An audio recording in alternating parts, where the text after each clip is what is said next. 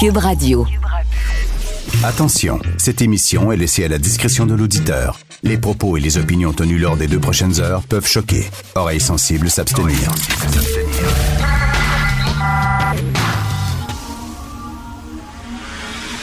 Martino. Richard Martineau. Politiquement incorrect.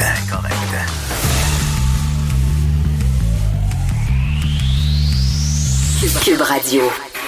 Eh, J'espère que vous avez passé un excellent week-end et que vous avez profité du beau temps tout en respectant les consignes, bien sûr, de distanciation sociale, se laver les mains et tout ça. Il faisait vraiment un temps magnifique. Euh, bienvenue à Cube Radio, à Politiquement Incorrect. C'est quoi le rôle d'un chroniqueur? C'est quoi le rôle d'un journaliste? Moi, j'ai tendance à croire, je peux me tromper, mais j'ai tendance à croire que vous, euh, qui êtes en train de m'écouter, vous n'êtes pas des petits-enfants. Vous êtes des adultes et on peut vous parler euh, dans le blanc des yeux et vous dire les vraies affaires. On n'a pas besoin de vous raconter des histoires. Euh, quand je parle, bien sûr, à mon fils de cette crise-là, euh, j'y vais avec plein d'optimisme et faites-en pas, on va s'en sortir. Je veux pas le stresser, bien sûr, mais quand on parle à des adultes, on peut dire les vraies choses.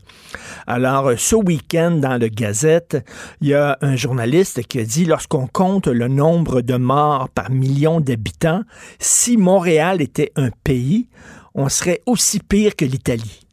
Exactement égal à l'Italie. C'est vraiment dans, dans les pelotons de tête euh, des, des pays qui sont les plus dans la marde. OK? Alors, j'écris ça, moi, euh, sur ma page Facebook. Et je parle de la deuxième vague. On se prépare pour la deuxième vague parce que si on ne respecte pas euh, les consignes cet été, et on l'a vu hein, ce week-end, c'était difficile dans le coin du canal de la Chine à Montréal. Les gens étaient les uns sur les autres, faisaient le gros party et tout ça. Il va y avoir une deuxième vague qui va peut-être être plus grave que celle-ci en septembre ou en octobre, alors qu'il y a la grippe saisonnière qui va se mêler à ça, le système de santé va péter aux frettes. Bon, j'écris ça. Et là, je reçois des bêtises des gens en disant Mais là, arrêtez de faire peur au monde. Ben, je fais pas peur au monde, c'est la réalité, calvaire. C'est la réalité. Voulez-vous que je dise tout le les bains, les petits les nicornes, les dire, Vous avez pas huit ans, là. Et là, il y a, des gens qui m'écrivent, ça n'a pas de bon sens, t'es négatif. C'est la réalité. On, se craint, une deuxième vague, on se prépare pour une deuxième vague. Vous avez vu, il y a un aréna à Ville-la-Salle qu'on est en train de transformer en hôpital de brousse. C'est pourquoi? C'est pour la deuxième vague. Elle s'en vient, là.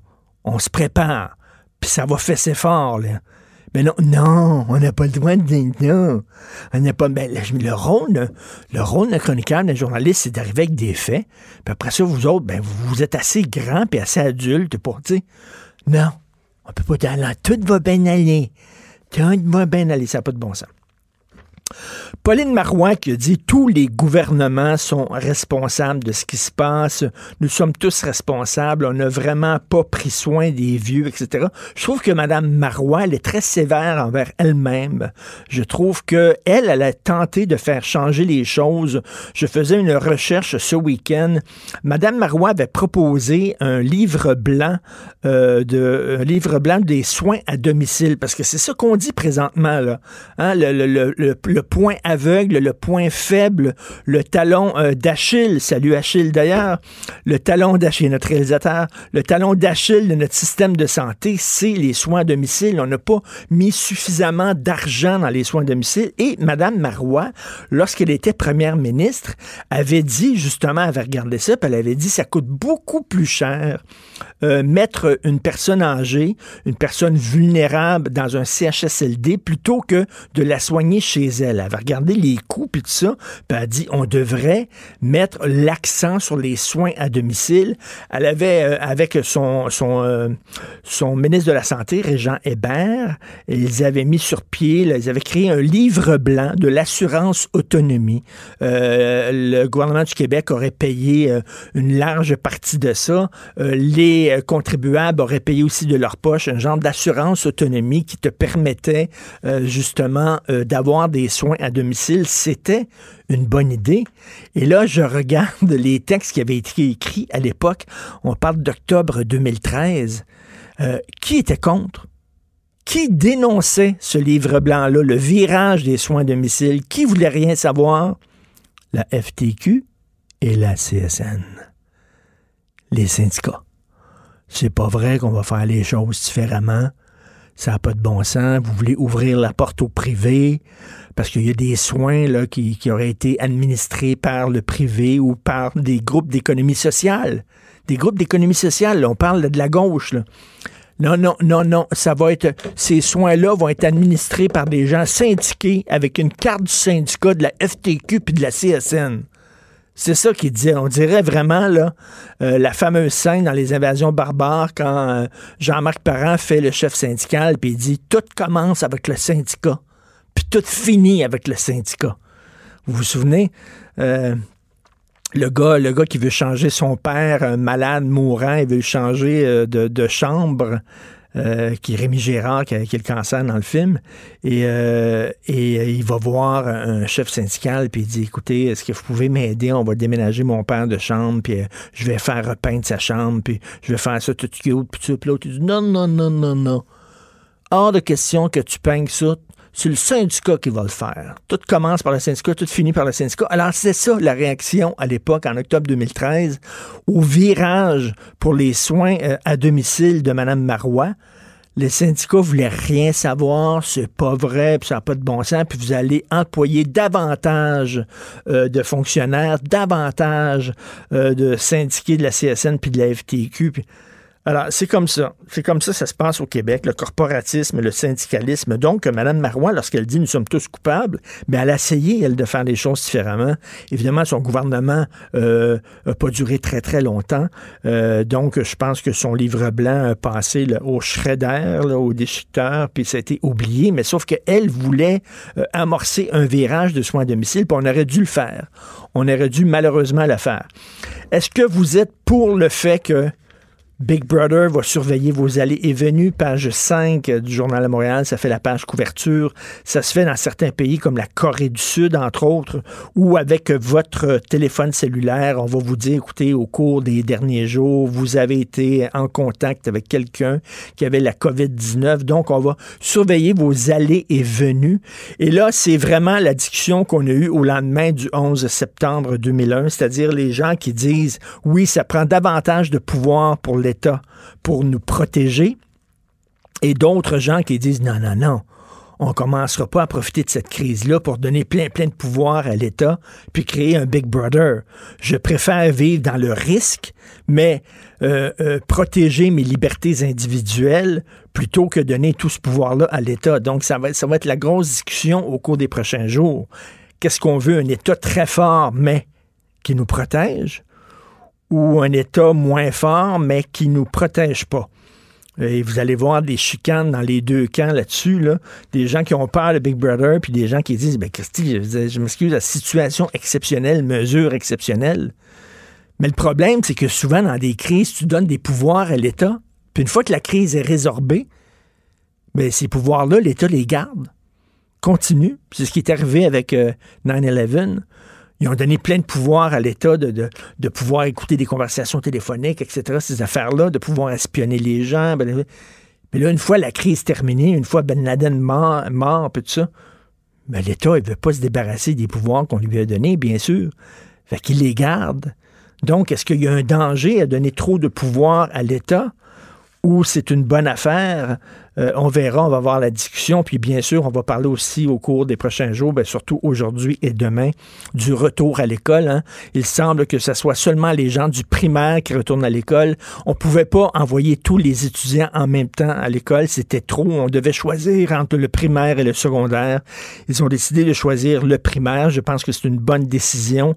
Euh, quand tu es plus vieux, tu peux... Euh, tu peux utiliser les médias sociaux pour contacter tes amis, etc. Quand tu es plus jeune, tu as besoin de socialiser. Puis aussi, les enfants qui sont en difficulté, bien, ils ont besoin d'être pris en charge beaucoup plus jeunes. Donc, je pense que c'est une très bonne idée d'envoyer le primaire à l'école. Malheureusement, les parents qui sont écœurés avec leurs adolescents qui... Euh, qui sont comme des veaux à maison, ben vous allez devoir les supporter jusqu'au mois de septembre. Vous écoutez Politiquement Incorrect. Politiquement Incorrect. Martino, il aurait pu être humoriste. Mais comme l'actualité n'est pas toujours drôle, il a préféré animer Politiquement Incorrect. Cube Radio. Parlons d'économie, bien sûr, avec l'excellent Michel Gérard, chroniqueur à la section argent du Journal de Montréal, Journal de Québec. Salut Michel. Bonjour Richard. Alors là, tu arrives avec 10 conditions à respecter euh, pour euh, que des entreprises qui sont cotées à la bourse puissent obtenir de l'aide financière des gouvernements. Ben oui, parce qu'on sait que il va sûrement y avoir euh, des compagnies inscrites en bourse qui, qui font des, demandes. Euh, évidemment, on s'attend à ce que nos transporteurs aériens, notamment, ben fassent la demande comme c'est le cas d'ailleurs aux États-Unis où ils ont reçu euh, des dizaines de milliards de dollars d'aide parce que, regarde, on, on, va convenir que les transporteurs aériens euh, traverse une période extrêmement difficile. Euh, évidemment, euh, d'autres grandes compagnies sont susceptibles de présenter des demandes, mais cela étant dit, peu importe le, nom de la compagnie, j'ai dressé effectivement les, les dix commandements de conditions,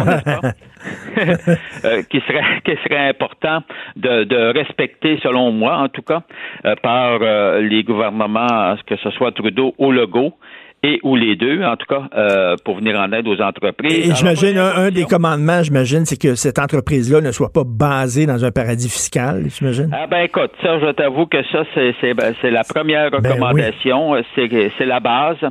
Euh, de ne pas être, euh, en fait, de ne pas brasser des affaires avec les, les, les paradis fiscaux euh, directement ou indirectement, parce qu'il y a toutes sortes de mécanismes par lesquels ils peuvent passer là pour euh, transférer de l'argent ou faire venir de l'argent, en tout cas, peu importe. Donc, les paradis fiscaux, puis là, c'est pas facile, parce que, tu sais, on a toujours, par exemple, quand tu penses que notre caisse de dépôt et de placement détient 30 euh, milliards de dollars de placement dans des entreprises euh, installées dans les paradis fiscaux, mettons qu'on on n'est pas un modèle de, de ce côté-là. Ben non, ben non. Alors, c'est ça. Donc, ça sera pas facile, ça sera pas facile. Moi, je vais te faire ma prévision et ils vont s'en foutre, malheureusement. mais, tu sais, on peut toujours recommander, hein? Ben oui, ben oui. Puis croire au Père Noël, c'est ben oui, trop tard. T'es en mode solution, on l'a dit, là, Michel. Ouais, ben, ben oui, c'est ça. C'est des recommandations idéales. Alors, deux, deux, deux, deuxième condition, évidemment, si les gouvernements, bon, investissent dans une compagnie inscrite en bourse, euh, ils donnent une subvention on s'entend là. Moi, je crois qu'on devrait exiger en retour, n'est-ce pas, d'obtenir euh, du capital action, c'est-à-dire des ben actions en retour euh, de la compagnie. Tu évidemment, on le sait, le gouvernement du Québec avait versé un million, un milliard trois cents millions euh, dans Bombardier, dans la C-Series, mais il n'a pas obtenu des actions de la compagnie Bombardier en tant hmm. que telle. Il a compagnie, il a seulement obtenu une grosse part de 50% qui vaut plus grand-chose dans le dans la C-Series. C'était une erreur, ça. ben oui, devenu propriété évidemment de, de, Airbus. Et puis euh, donc euh, ce que c'est ça que je recommande en fait qu'on obtienne du, du, une part dans le capital action de l'entreprise, ce qui fait que si ça si l'entreprise euh, quand il y a un retour à la normale, redevient très rentable, ben on en profite. Ben oui. Alors, puis si ben c'est pas le cas, ben écoute, c'est ça, c'est ça le jeu du capital, du capital de risque. Ça, c'était la deuxième. la troisième, euh, ben écoute, je pense qu'il faudrait que la haute direction euh, de, de l'entreprise qui reçoit de l'aide euh, du, des gouvernements, ben, que la, euh, la haute direction euh, réduise sa, sa, rémunération, puis j'y vais quand même de 25 à 50 il, faut, il faut savoir une chose. tu sais, un, dirigeant qui gagne 10 millions, même si tu y coupes 50% il en reste 5. Là. Mm-hmm. Mm-hmm. on parle d'une entreprise, quand elle requiert de l'aide du gouvernement, c'est pour sa survie. Ce serait bien la moindre des choses. Écoute, écoute, non, on l'a vu avec Bombardier, ils ont obtenu de l'aide du gouvernement, puis ils se sont donné une ben augmentation de salaire.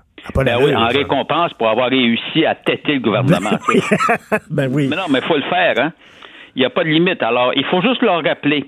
Parce que ces gens-là sont pas portés sont pas portés à en faire eux-mêmes la recommandation. Je sais pas pourquoi.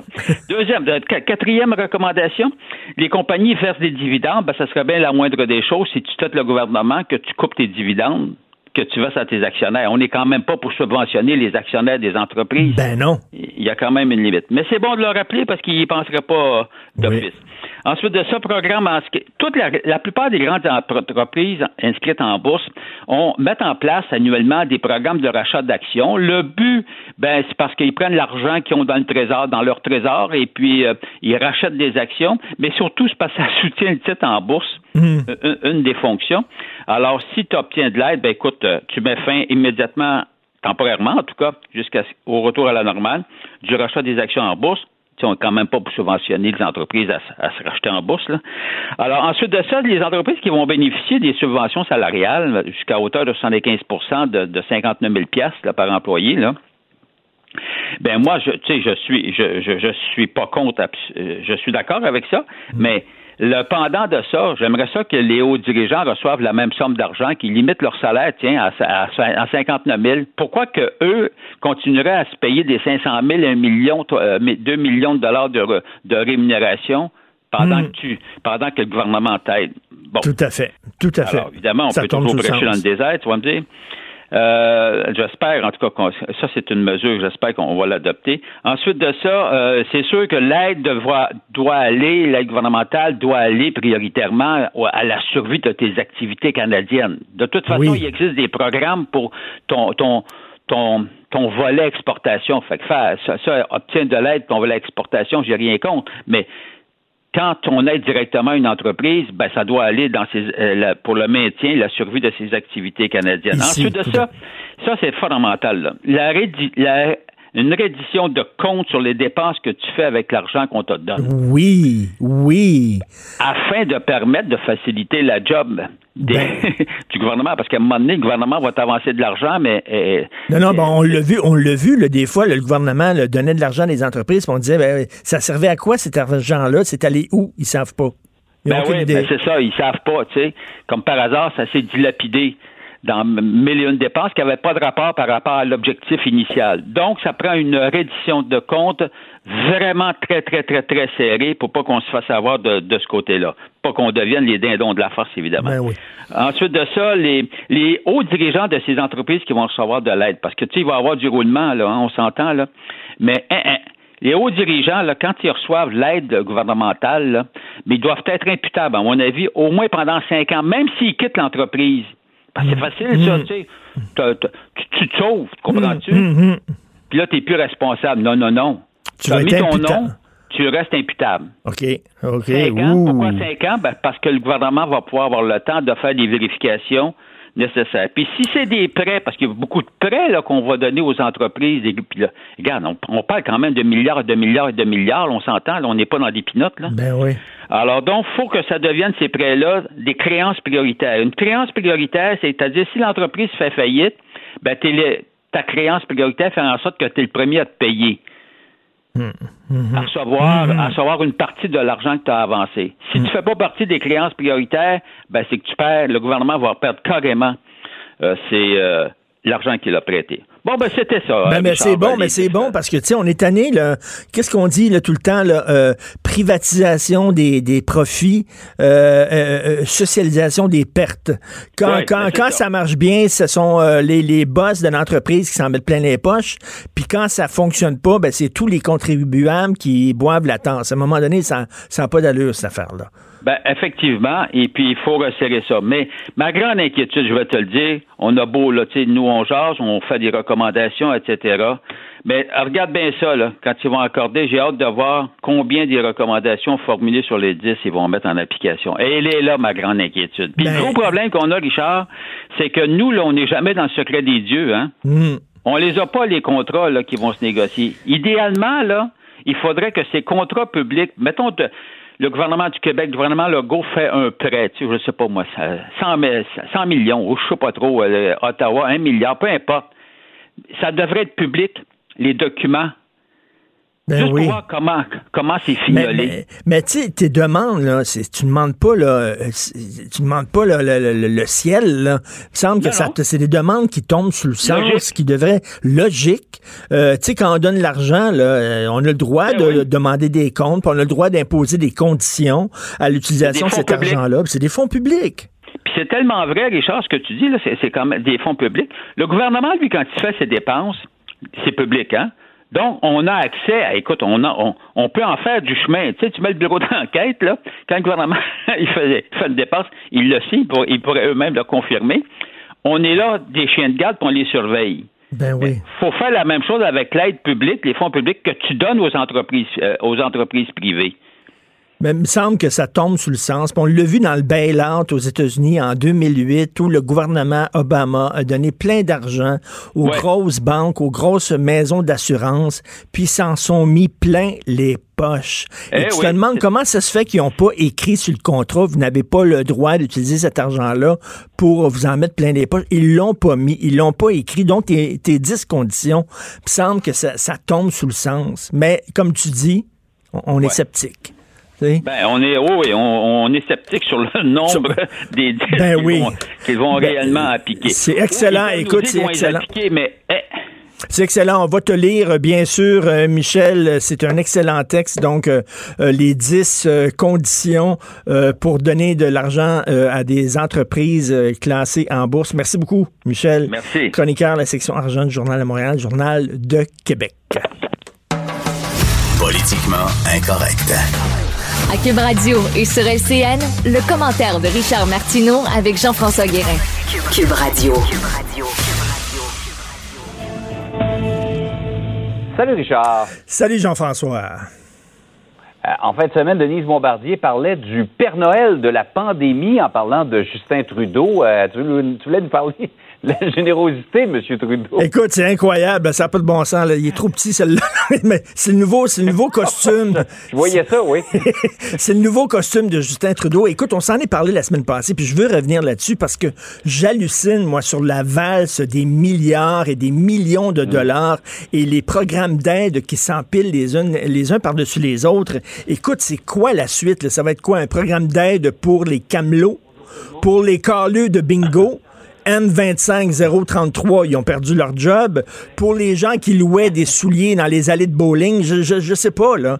À un moment donné, c'est énormément d'argent. Et je parlais à ma fille de 23 ans ce week-end, puis je disais, qu'est-ce que tu vas faire cet été? Elle dit, ben, j'essaie de me trouver une job dans une fruiterie, dans une épicerie, quelque chose, j'essaie de travailler. Et je parlais à un ami, j'ai dit, toi, t'as deux, as deux euh, grands-enfants dans la vingtaine chez toi, qu'est-ce qu'ils vont faire cet été? Ben, ils vont rester à la maison. Ils reçoivent 400 pièces par semaine du gouvernement. Tu sais, l'aide aux hmm. étudiants, c'est 1250 dollars par mois du mois de mai au mois d'août. Hey, 1250 dollars, t'es jeune, toi, là, là, tu reçois 400 pièces par mois pour rester à VG à la maison, tu vas regarder des jeux vidéo, puis tout ça. Penses-tu que ces gens-là vont aller travailler? Donc, ce sont, ce sont des, des mesures qui sont censées aider l'économie et qui finalement mettent des bâtons dans les roues pour les petites entreprises, on se l'est dit, qui se retrouvent avec exactement comme avant la pandémie, c'est-à-dire avec des pénuries de main-d'œuvre incroyables. Écoute, moi, j'aurais aimé ça euh, lorsque j'étais étudiant de recevoir 400 dollars par semaine rien foutre. À un moment donné, et ça montre à quel point, et toutes les économies hein, mondiales partout sont vraiment maintenues en vie de façon artificielle comme ça, et ça montre à quel point l'argent, c'est une abstraction. Tu sais, on riait des créditistes mm. avant, les créditistes disaient, ben ça, on a un problème, on va imprimer de l'argent.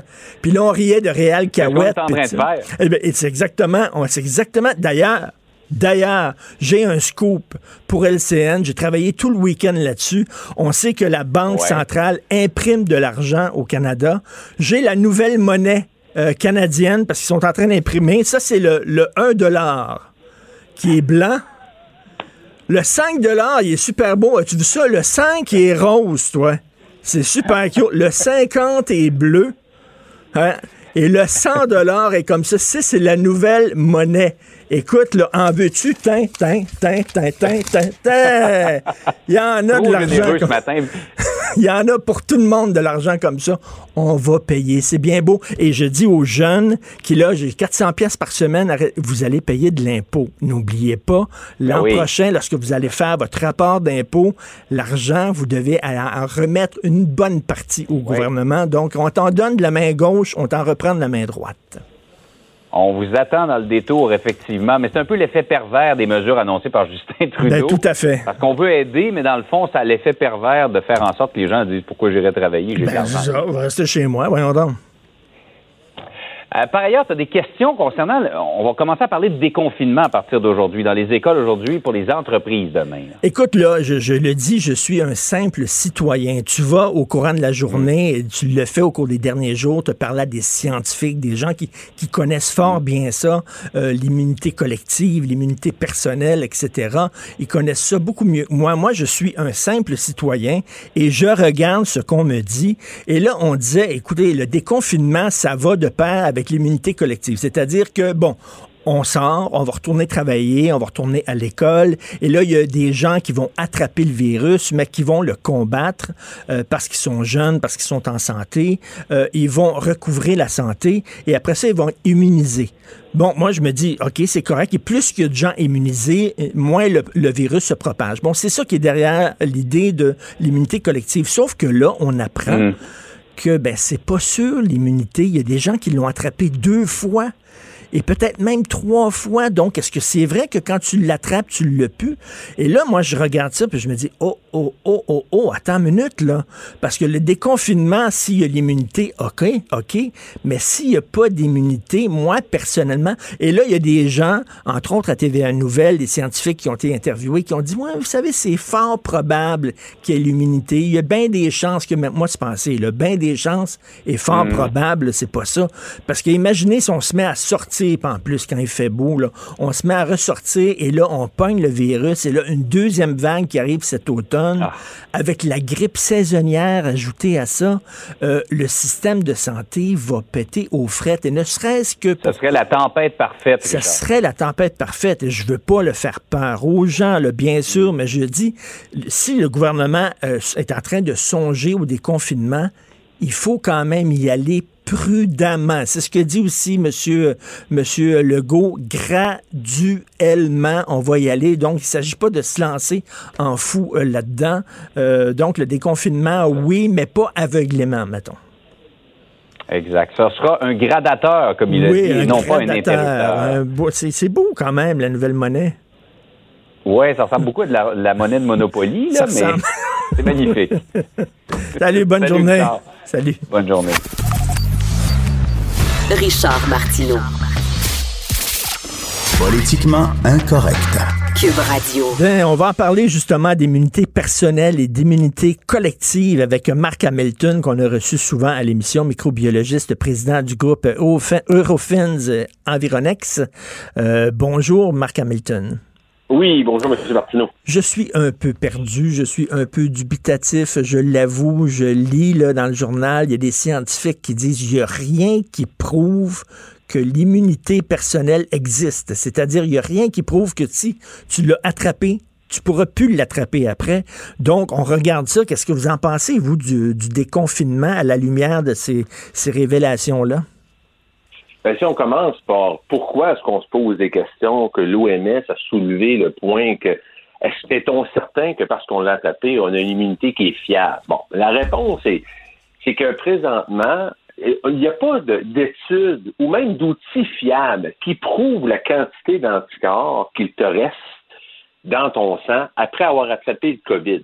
Parce que présentement, les simples, les simples outils qu'on a de dépistage, c'est comme on a présentement au Québec, c'est des outils pour savoir si tu es, si es aigu par rapport. Quand on dit aigu, c'est parce que tu as, des symptômes, puis que tu files pas, puis qu'on se fait un, un, un, échantillonnage nasopharyngé et on regarde s'il y a du virus dans ton nez, dans ta gorge, ces choses-là. Donc, c'est positif ou négatif. Cependant, une réponse immunitaire, là, même si tu n'as plus de symptômes, même si tu n'as plus aucune euh, présence de virus nasopharyngé, ça ne veut pas dire que dans ton corps, tu as développé suffisamment d'anticorps pour pouvoir dire j'ai passé complètement au travers du virus. Et c'est ça l'équation. Et donc, ce qu'il faut faire, c'est qu'il faut que l'OMS, avec des outils sérologiques, fait des quantifications. Et là, je m'explique. Comment prouver que ton immunité est fiable? Mm. Ce qu'il faut qu'il fassent, moi je te dis un peu big picture, te vulgariser un peu le topo, c'est qu'ils prennent des gens qui ont attrapé le virus, exemple, en janvier, en février, OK? Puis là, ils vont aller les voir, puis ils vont dire, je peux-tu te prendre une prise de sang? J'aimerais voir la quantité d'anticorps qui te reste dans le sang. Puis après ça, tu vas prendre quelqu'un qui sort de son COVID, puis il va comparer la quantité d'anticorps qu'il y a quand, quand tu viens d'être guéri, en Mmh, je comprends. Là, tu vas, tu vas comparer si tu as une perte d'anticorps. Parce que après que tu as eu un virus aussi fort que ça, ton pic d'anticorps est fier pour quelques mois, voire même des années. OK? Ça ne descend pas drastiquement comme ça, là, comme demain matin, j'en ai plus dans mon temps. Les anticorps, il y a une mémoire que tu rates que rate, entre autres, elle sert à ça. Ta rate, là, c'est elle qui donne la mémoire de l'immunité que tu as combattue dans ta vie. Fait que c'est ça qu'il faut qu'il vérifie, à savoir, c'est-tu juste parce que j'ai mal diagnostiqué ma personne, j'ai dit va-t'en chez vous, puis finalement, elle n'était pas tout à fait guérie, Mm. ça c'est une théorie, Mm. ou effectivement, pour une raison act of God, d'avoir un coronavirus qui agit comme un rétrovirus, comme exemple le révirus d'herpès, c'est un exemple, ce serait une première. Écoute, rien n'est impossible dans ce monde, mais il faut le prouver. Et OK, attends une minute, mais, mais l'herpès, tout le bon, on sait- tous que bon, ça revient régulièrement. Euh, euh, Est-ce qu'il y a un coronavirus actuellement qui, qui, qui, qui a tendance à fonctionner comme ça? Parce que les coronavirus, c'est pas le premier, là, la, la COVID-19, il y en a eu d'autres avant. Euh, Est-ce qu'il y a eu dans l'histoire des coronavirus, un coronavirus justement qui revenait comme ça régulièrement?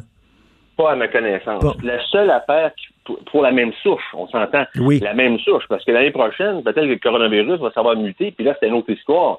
Mais la même souche, là, qu'on a été infecté, qui, à laquelle euh, agirait comme le virus d'herpès, et je m'explique, c'est un virus qu'on a, puis quand le virus est, en guillemets, disparu notre corps, lui, il s'en va en latence, puis il va dormir dans nos ganglions, puis il va attendre d'être excité par un stress, par la chaleur, par le soleil, par le chocolat, peu importe, puis boum, on se ramasse avec un peu sauvage, six mois, un an, dix ans, peut-être jamais plus tard dans notre vie.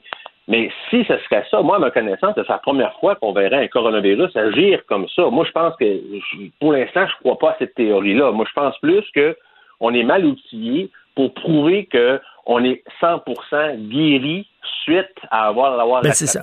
Ben, actuellement, là, c'est comme si on était pilote d'avion, euh, puis euh, on naviguait à vue euh, parce que nos, nos, nos, nos, nos radars puis tout ça ne fonctionnaient pas. On est en plein brouillard.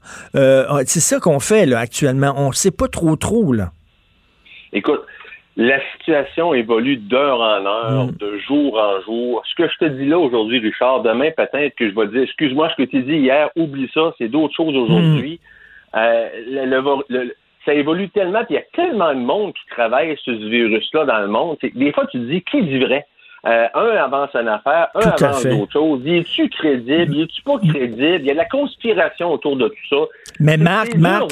Marc, dans le doute, abstiens-toi. Il me semble que là, tu sais, avant de parler de déconfinement, il faudrait avoir des données qui sont qui soient sûres, qui soient solides.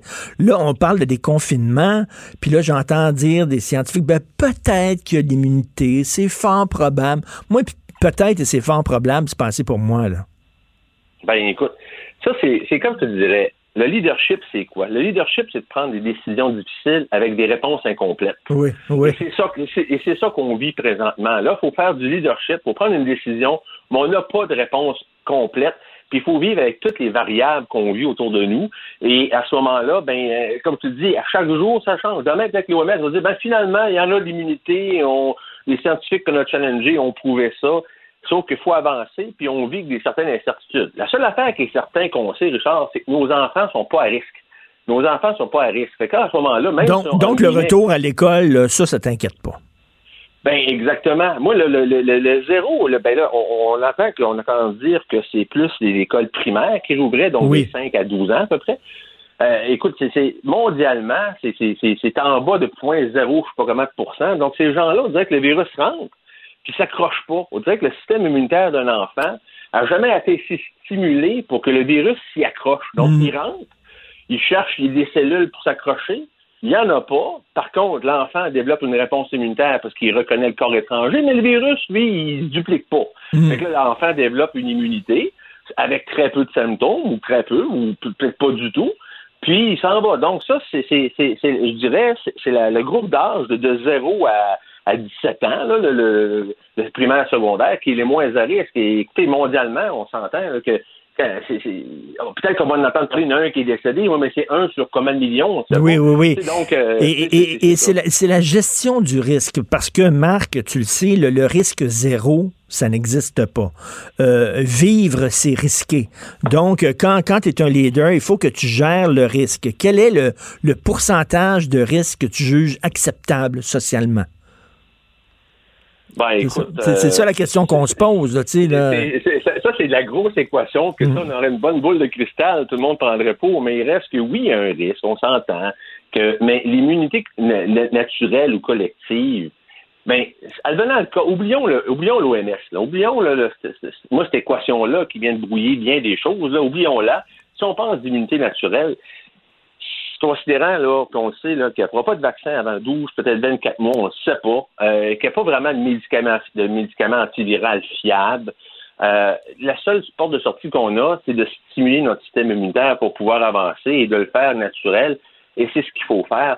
Et, on ne peut pas rester 12 à 18 mois à attendre que, le virus s'en aille comme un coup de vent, puis attendre que le vaccin arrive, sans savoir s'ils vont fonctionner et tout ça. Il y aura d'autres problématiques qui vont arriver. Il faut le faire. Il, faut le faire, sinon on va virer fou, mais en même temps, il y, a une caricature dans le Devoir aujourd'hui de Éric Godin. Euh, Éric Godin, très bon caricaturiste qui était au journal Voir à l'époque que je dirigeais.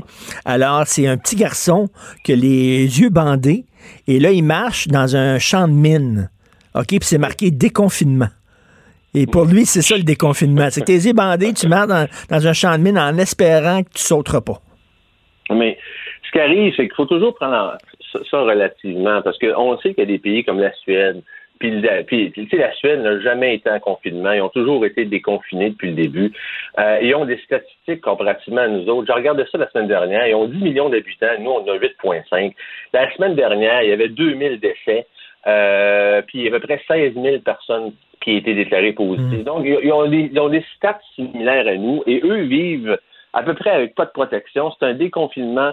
Je dirais c'est un, en guillemets, confinement, déconfinement volontaire. Les gens respectent les distances. Pas tout le monde qui porte des masques. Les écoles, les bars, les salons de coiffure, c'est encore ouvert.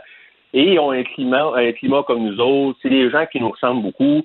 Et eux, euh, ils prennent ça quand même. Tu sais, oui, il y a des cas positifs à tous les jours, là, 7, 800, 1000 à tous les jours. Mais euh, c'est encore là, ça touche une clientèle que tout le monde sait la majorité des gens qui décèdent, c'est 70 ans et plus.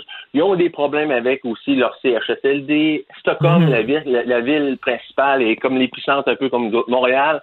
Mais ils vivent très bien le déconfinement, puis les gens ne stressent pas à cause de ça, puis l'économie en, en, souffre beaucoup moins. Le Danemark, on le sait, ils ont ouvert les écoles, ils vont faire deux semaines cette semaine. Moi, ce que j'ai hâte de voir, c'est sûr que j'ai pas une caméra bimée sur eux autres, mais je, suis curieux de voir comment ça va se passer dans un mois. Est-ce que le pic est revenu? Est-ce que les gens le prennent mhm. bien? Donc, nous, on, on, on, on, je dirais qu'on a de l'avance sur eux de sorte qu'on voit ce qui va se passer dans le futur. Donc, il y a des pays pour qui ça fonctionne bien et qu'on n'entend pas parler. En tout cas, m'a dit, ça, ça c'est la, ça, c'est la, nouvelle fracture au Québec. Tu sais, avant, si tu voulais avoir une bonne chicane de famille, là, c'était es-tu souverainiste ou fédéraliste? La chicane poignait. Après ça, c'était la gauche et la droite.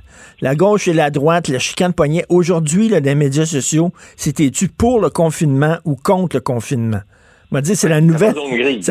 C'est la fracture, les gens chicanent. Mais heureusement, heureusement, Marc, d'ici là, on peut toujours boire du désinfectant. Ah, une petite dose d'eau de javel, c'est bon. Ben oui! Toi, t'as dû coller au plafond ben reine quand t'as entendu ça.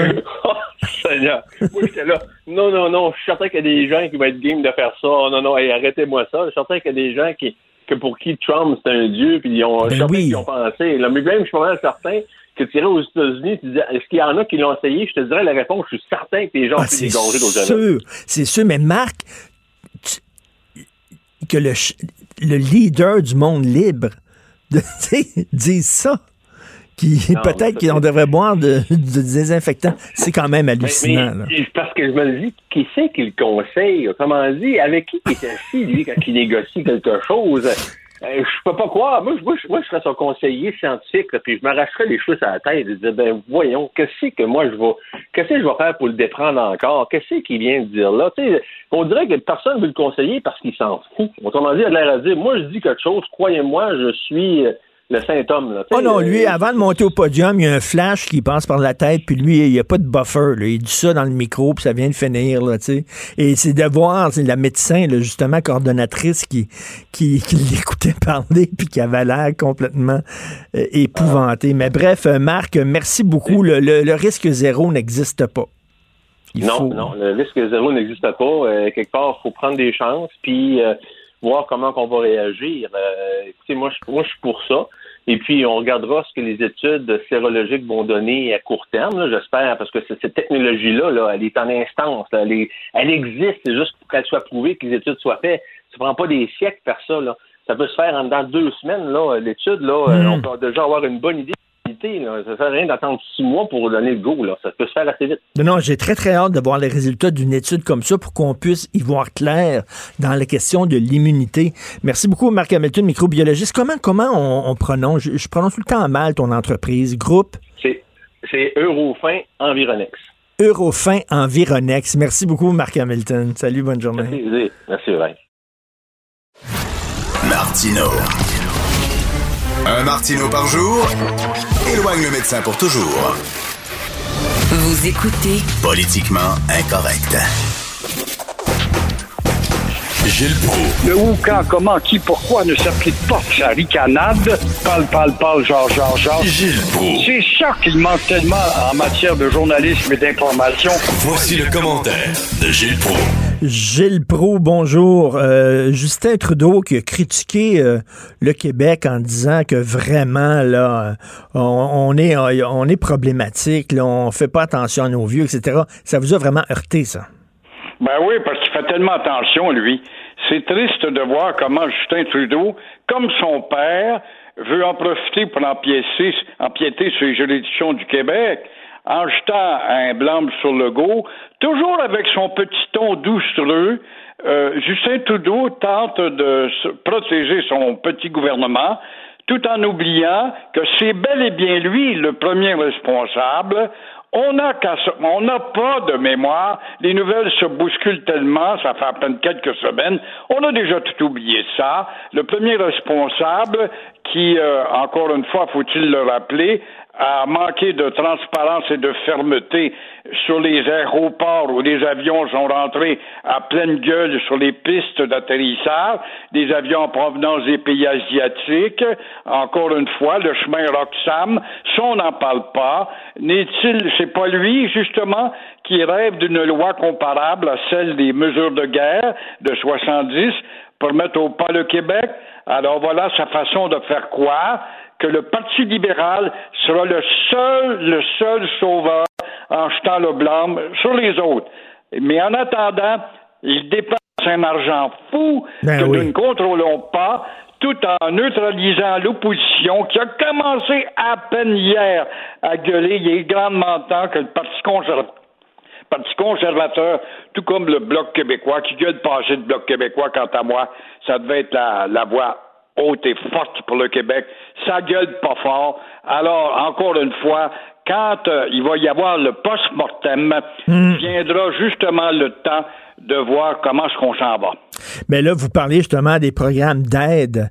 Moi, j'en reviens pas. L'aide aux étudiants. Les étudiants vont recevoir 400 dollars par semaine du mois de mai au mois d'août. Euh, euh, j'ai jamais eu ça. Moi, l'été, je travaillais. Puis là, il y en a des jobs de disponibles. Il y en a. C'est pas qu'il y en a pas des jobs de disponibles. Il y en a. Il y en a dans le champ. C'est drôle, tu mentionnes le mois de mai. Est-ce que c'est pas au mois de mai que commencent à apparaître euh, les fraises, les framboises, par la suite les bleuets, le tabac dans la région de Joliette, et ça fait jusqu'en octobre les pommes. Alors, c'est drôle quand même. Restez chez vous, gardez votre guitare, les étudiants, les étudiants en sociologie sans doute. Ça, la sociologie, c'est utile. On en a des sociologues au Québec. Ça parle en mots, t'as dit. C'est très utile pour apprendre à tâcher un lacet après ta boîtine. Ça, c'est utile en maudit. Mais en attendant, alors, restez chez vous et n'allez pas au champ et au diable l'agriculture et son économie. Vous voulez parler de Marie-Mé, j'imagine, vous voulez revenir sur, euh, c'était le show hier, là, euh, le show des vedettes canadiennes, donc, euh, qu'on pouvait voir sur CBC, euh, entre autres. Euh, Marie-Mé était là? Marie-Mé, qui est une fille euh, de classe, c'est une vraie Québécoise, il n'y a pas de doute, elle l'a avoué, puis elle a un talent fou. C'est elle qui est sortie de Star Academy, je me souviens bien. Elle a bien fait son école après avoir gagné, tout comme la demoiselle Quentin aussi. Les deux, les deux seuls qui ont chanté en français. Le Canada n'est-il pas un pays balingue? Balingue. Moi, je suis supérieur, je suis balingue. J'ai pas besoin d'apprendre le français, l'anglais, euh, pas besoin de défendre le français, je suis balingue.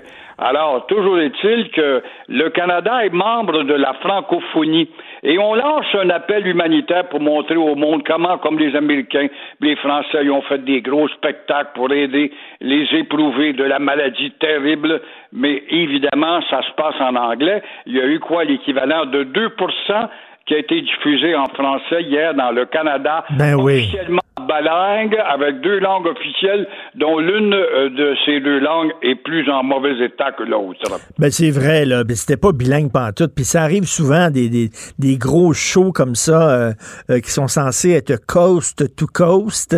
Et on voit que la, la, la, la, portion accordée aux Français font comme neige au soleil d'année en année. Là c'est l'hypocrisie. Il y a encore des maudits caves parmi nous autres, parmi les nôtres, qui croient en ça, ce beau Canada, mes montagnes rocheuses, puis de la Louise, puis il faut qu'on se sépare, on va perdre ça. Ils sont jamais allés, puis ils iront pas plus séparés ou pas. Alors, euh, il y a tellement de folies de schèmes de référence qui sont encore collés dans notre subconscient qui fait qu'on demeure des statu puis se fait des aquares sur le Canada balagne. Dans quelques années, mon cher Richard, avec l'apport des communautés, pourquoi pas asiatique. On pourra donner des spectacles de même pour venir en aide à la Chine qui aura subi un tremblement de terre avec des chanteurs chinois. Puis le français, au diable, ça n'existe plus. C'est une langue morte comme le latin euh, se meurt. Et, vous parliez là, de mémoire, euh, c'est très important pour vous, euh, Gilles, mais, mais, mais on a vu là les sondages, là, les gens adorent encore Justin Trudeau, les gens sont très satisfaits de la façon dont Trudeau a géré ça. Pas au Québec, mais dans le reste du Canada, là, ils ont tout oublié ça, eux autres, les frontières, les aéroports, tout ça. Là. C'est de voir que les flèches et le poison qu'il met dans le verre du Québec, évidemment, ne soulèvent pas la réprobation chez les premiers ministres provinciaux des autres provinces qui sont membres de la fédération de la confédération, sont membres de la fédération justement des provinces pour euh, pouvoir défendre la constitution telle qu'elle a été écrite en 1867 Personne ne dit un maudit mot. Et les Canadiens aiment bien Justin parce qu'il y a un air de chien rabattu, puis il a la voix un peu euh, rauque, là, il est fatigué, puis il a l'air d'un gars qui a tellement travaillé très fort. Il est bien habillé, il est moderne, il est jeune, mm. et ça plaît beaucoup. C'est un jeune, il va donc vaincre, car l'avenir est à la jeunesse avec ses anticorps. Euh, est-ce que vous avez peur de Big Brother? Parce que là, on voit ça, là, le gouvernement qui songe peut-être à vérifier, euh, surveiller nos allées et venues avec notre téléphone cellulaire. Il y a des gens qui disent on accorde trop de pouvoir à l'État, c'est épeurant. Il y en a d'autres qui disent ben là, il faut ce qu'il faut pour euh, nous protéger. Vous en pensez quoi là-dedans? Dis qu'on traitait George Orwell avec ses pronostics, c'est incroyable. Onze compagnies s'offrent pour nous vendre des systèmes de surveillance à distance à coût de centaines de milliers de dollars, de millions, pourquoi pas. Et l'une d'entre elles, une fière compagnie québécoise, porte le nom très respectable de Trace Together. Ça, c'est détenu par euh, Joe Deschaines et puis euh, Jocelyne Larivière. Alors, ça va, ça te donne une idée, justement. Alors, cette Trace euh, Together attire l'attention de Québec, pourquoi pas, on va encourager nos produits après tout, et euh, ça va te permettre de voir dans le fond des culottes si tu es en train de contaminer ton fond de culotte, hormis que ton téléphone cellulaire soit dans le fond de ta poche. Alors, c'est très beau. Et en bout de ligne, ça va donner quoi? Ça va donner quoi à l'avance si tu sais que la police de George Orwell vous dit, quoi là ou non, Richard, moi je suis allé, ça fait quatre ans en Corée du Nord, je te l'ai dit, j'ai vu sur le campus universitaire de Pyongyang des livres de George Orwell. Hmm. Hein, sont pas ces trois qui sont, comme tu vois. Ben oui. Alors, tout ça, ça va te donner, euh, la police va pouvoir te dire, on pourrait te donner un billet, ou encore on pourrait t'amener en cours, toujours avec le on pourrait. Alors voilà justement où, euh, où ça va nous mener, cette paranoïa collective dont la facture tout à l'heure va nous donner une diarrhée collective et nationale. Gilles, je parlais hier à un ami qui, lui, connaît un policier de Longueuil. Et le policier de Longueuil lui dit, Eh, écoute, les, les, les cas de violence conjugale, d'agression contre les enfants, avec le confinement, c'est dans le plafond. C'est épouvantable, mais je peux pas m'occuper de ça parce qu'il faut que j'aille donner des contraventions à deux personnes qui jouent de la guitare sur leur balcon. Il dit, Oui, semble, il y a des affaires bien plus importantes que ça. comme contravention, ça te donne une idée, justement, comment euh, les valeurs sont déplacées, les priorités n'existent plus, et on a assisté en fin de semaine à, à cette personne là, qui a perdu la tête, les fils se sont déconnectés pour s'attaquer à son enfant ou à Mm. une petite fille. Alors, des cas de même, on en a à la douzaine, à part de ceux dont on parle pas. Tout à fait. Merci beaucoup, Gilles. On se reparle un peu plus tard cette semaine. Passe une bonne journée. Au revoir. Martineau et l'actualité, c'est comme le yin et le yang. Impossible de les dissocier. Politiquement incorrect. Ça risque d'être la plus grande bataille de notre vie. COVID-19.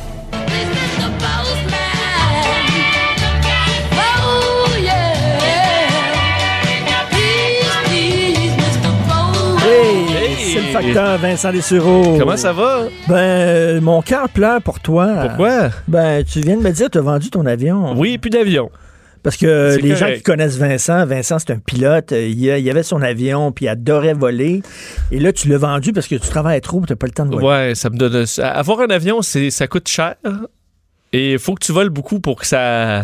Pour justifier ça, là. Puis malheureusement, je travaille trop. Fait que là, tu vas En en fait- louer de temps en temps. Quand l'envie va te pogner dans le ciel, tu vas en Et louer. éventuellement, je trouverai un autre partenariat euh, pour voler plus, mais pour l'instant, il faut, euh, faut se concentrer sur euh, une journée à la fois. son avion. Alors, Hein? Oui. le plan de réouverture des écoles dévoilé aujourd'hui. Ah oui, le postman, est-ce qu'il y a des factures? Mais là, c'est plus un chèque parce Ben que oui. je pense que jamais les enfants auront été aussi, pour plusieurs, là, contents de retrouver leurs amis, de rentrer à l'école, alors que généralement, à ce temps-ci de l'année, on pense juste aux vacances. Mais c'est au primaire, ça. au primaire. C'est au primaire. Donc, euh, les, les- les- les parents qui sont écœurés de leur ado, Ils vont s'écœurer encore un peu. Là.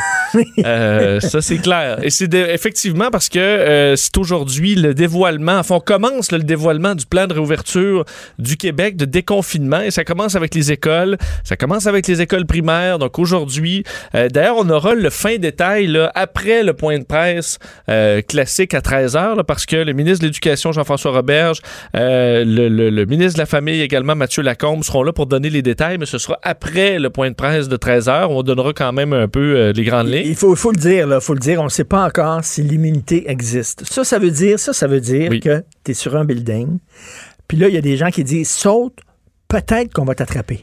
Mm. Ça se peut, c'est fort probable qu'on t'attrape, mais peut-être que non. Oui, non, je comprends. Oui, ben en fait, je, je veux dire, on, on- on sait quand même que les enfants sont peu vulnérables Non, à la ouais. COVID-19. Est-ce qu'ils peuvent le, rattraper? Oui. Est-ce qu'il y a un pourcentage qui n'a pas, qui a pas d'immunité après avoir co- contracté? C'est toute une question. Ça montre quand même, Richard, que c'est ceux qui ont des certitudes là, sur cette maladie-là. Il faudrait faire Oui. ci, il faudrait faire Non. ça. Généralement, ils sont dans le champ parce que les meilleurs experts se rendent compte que, écoute, on connaît peu cette maladie-là. On apprend à la découvrir un peu à chaque semaine. Bien, pour prendre une métaphore d'avion, Oui. tiens, euh, là, euh, c'est comme si on était en plein brouillard et euh, tes, appareils ne fonctionnent pas. Tu voles au pif. Oui. Et là, ça, là. et ça se peut que, écoute, tu fais de ton mieux, mais ça se peut que tu sois pas euh, toujours à la bonne place. Euh, mais et surtout la- la- le déconfinement là, on, ça, on remarque même pour les écoles, partout dans le monde c'est différent. Là. On ouvre des fois, on commence par les plus vieux, par les plus jeunes, on commence euh, une journée pas l'autre. Alors on verra quel sera le plan pour le Québec. On comprend que ce sera un plan par région euh, également, donc ce sera pas toutes les régions qui auront cette ouverture là en même temps. Le 11 mai, c'est euh, partout sauf dans le Grand Montréal. Le 18 mai, le Grand Montréal Puis, euh, Et euh, on verra pour, euh, pour la suite. On comprend que les parents ne seront pas obligés d'envoyer leurs enfants à l'école. Il y a la- quand même plusieurs questions soulevées par le milieu aussi. Là, les, est-ce qu'on a enlevé toute motivation d'étudier dans la mesure où déjà on dit ben, la, votre, votre année scolaire sera déterminée par les deux premiers bulletins? Est-ce qu'on sera capable Ben, ça, d'amener de la nouvelle matière même s'il y a des jeunes qui sont à la maison? 18 mai, il reste cinq semaines. Oui. Il va-tu vraiment avoir la nouvelle matière en cinq semaines? Puis, euh, puis ils savent déjà qu'ils pensent qu'ils pensent pas leur année. Là. Exact. Donc, est-ce que de quoi ça va avoir l'air? Pour s'occuper également de ceux qui resteront à la maison? Euh, on parle de tablettes qui pourraient être fournies. Donc, on aura des détails euh, aujourd'hui. Ce sera extrêmement suivi en rappelant que c'est un déconfinement très graduel, très lent. Alors, faut pas penser qu'aujourd'hui, c'est le la lumière est au vert, puis on repart la vie normale, loin de là. Alors, euh, le code, les cas dans le monde, on est rendu à combien? Là? 3 millions. Euh, donc, on a passé ce cap. Euh, et bon, évidemment, c'est plus de cas que ça en réalité, mais le nombre de cas confirmés, 208 000 décès, alors que l'Espagne recense quand même, on voit que ça descend, le nombre de morts par jour, 331. Et dans les dernières heures, première apparition officielle de Boris Johnson, le premier ministre euh, du, Royaume-Uni, qui a fait sa première allocution rappelant que oui, la courbe commençait à s'inverser au Royaume-Uni, même si eux ont des, taux de décès très élevés, mais on dit que les Britanniques doivent continuer à respecter le confinement parce que des fois c'est difficile euh, au Royaume-Uni de faire respecter les règles. Alors il y a eu un rappel là-dessus, alors que en Chine, Richard, on commence euh, également un retour à l'école à Pékin, Shanghai, des confinements sur, disons, très sécurisés, là, comme rentrer à l'école. Je sais pas si tu as vu, il y en a qui ont des chapeaux, des enfants avec des espèces de frites ou nouilles de piscine de chaque côté de la tête pour euh, apprendre à respecter une ah, distanciation. Oui, alors euh, ça se fait aujourd'hui dans quand même des grandes villes après quatre Donc, mois. Ils, vont à l'école avec leur boîte à lunch puis des, des chauves-souris. non, petit lunch de pangolin.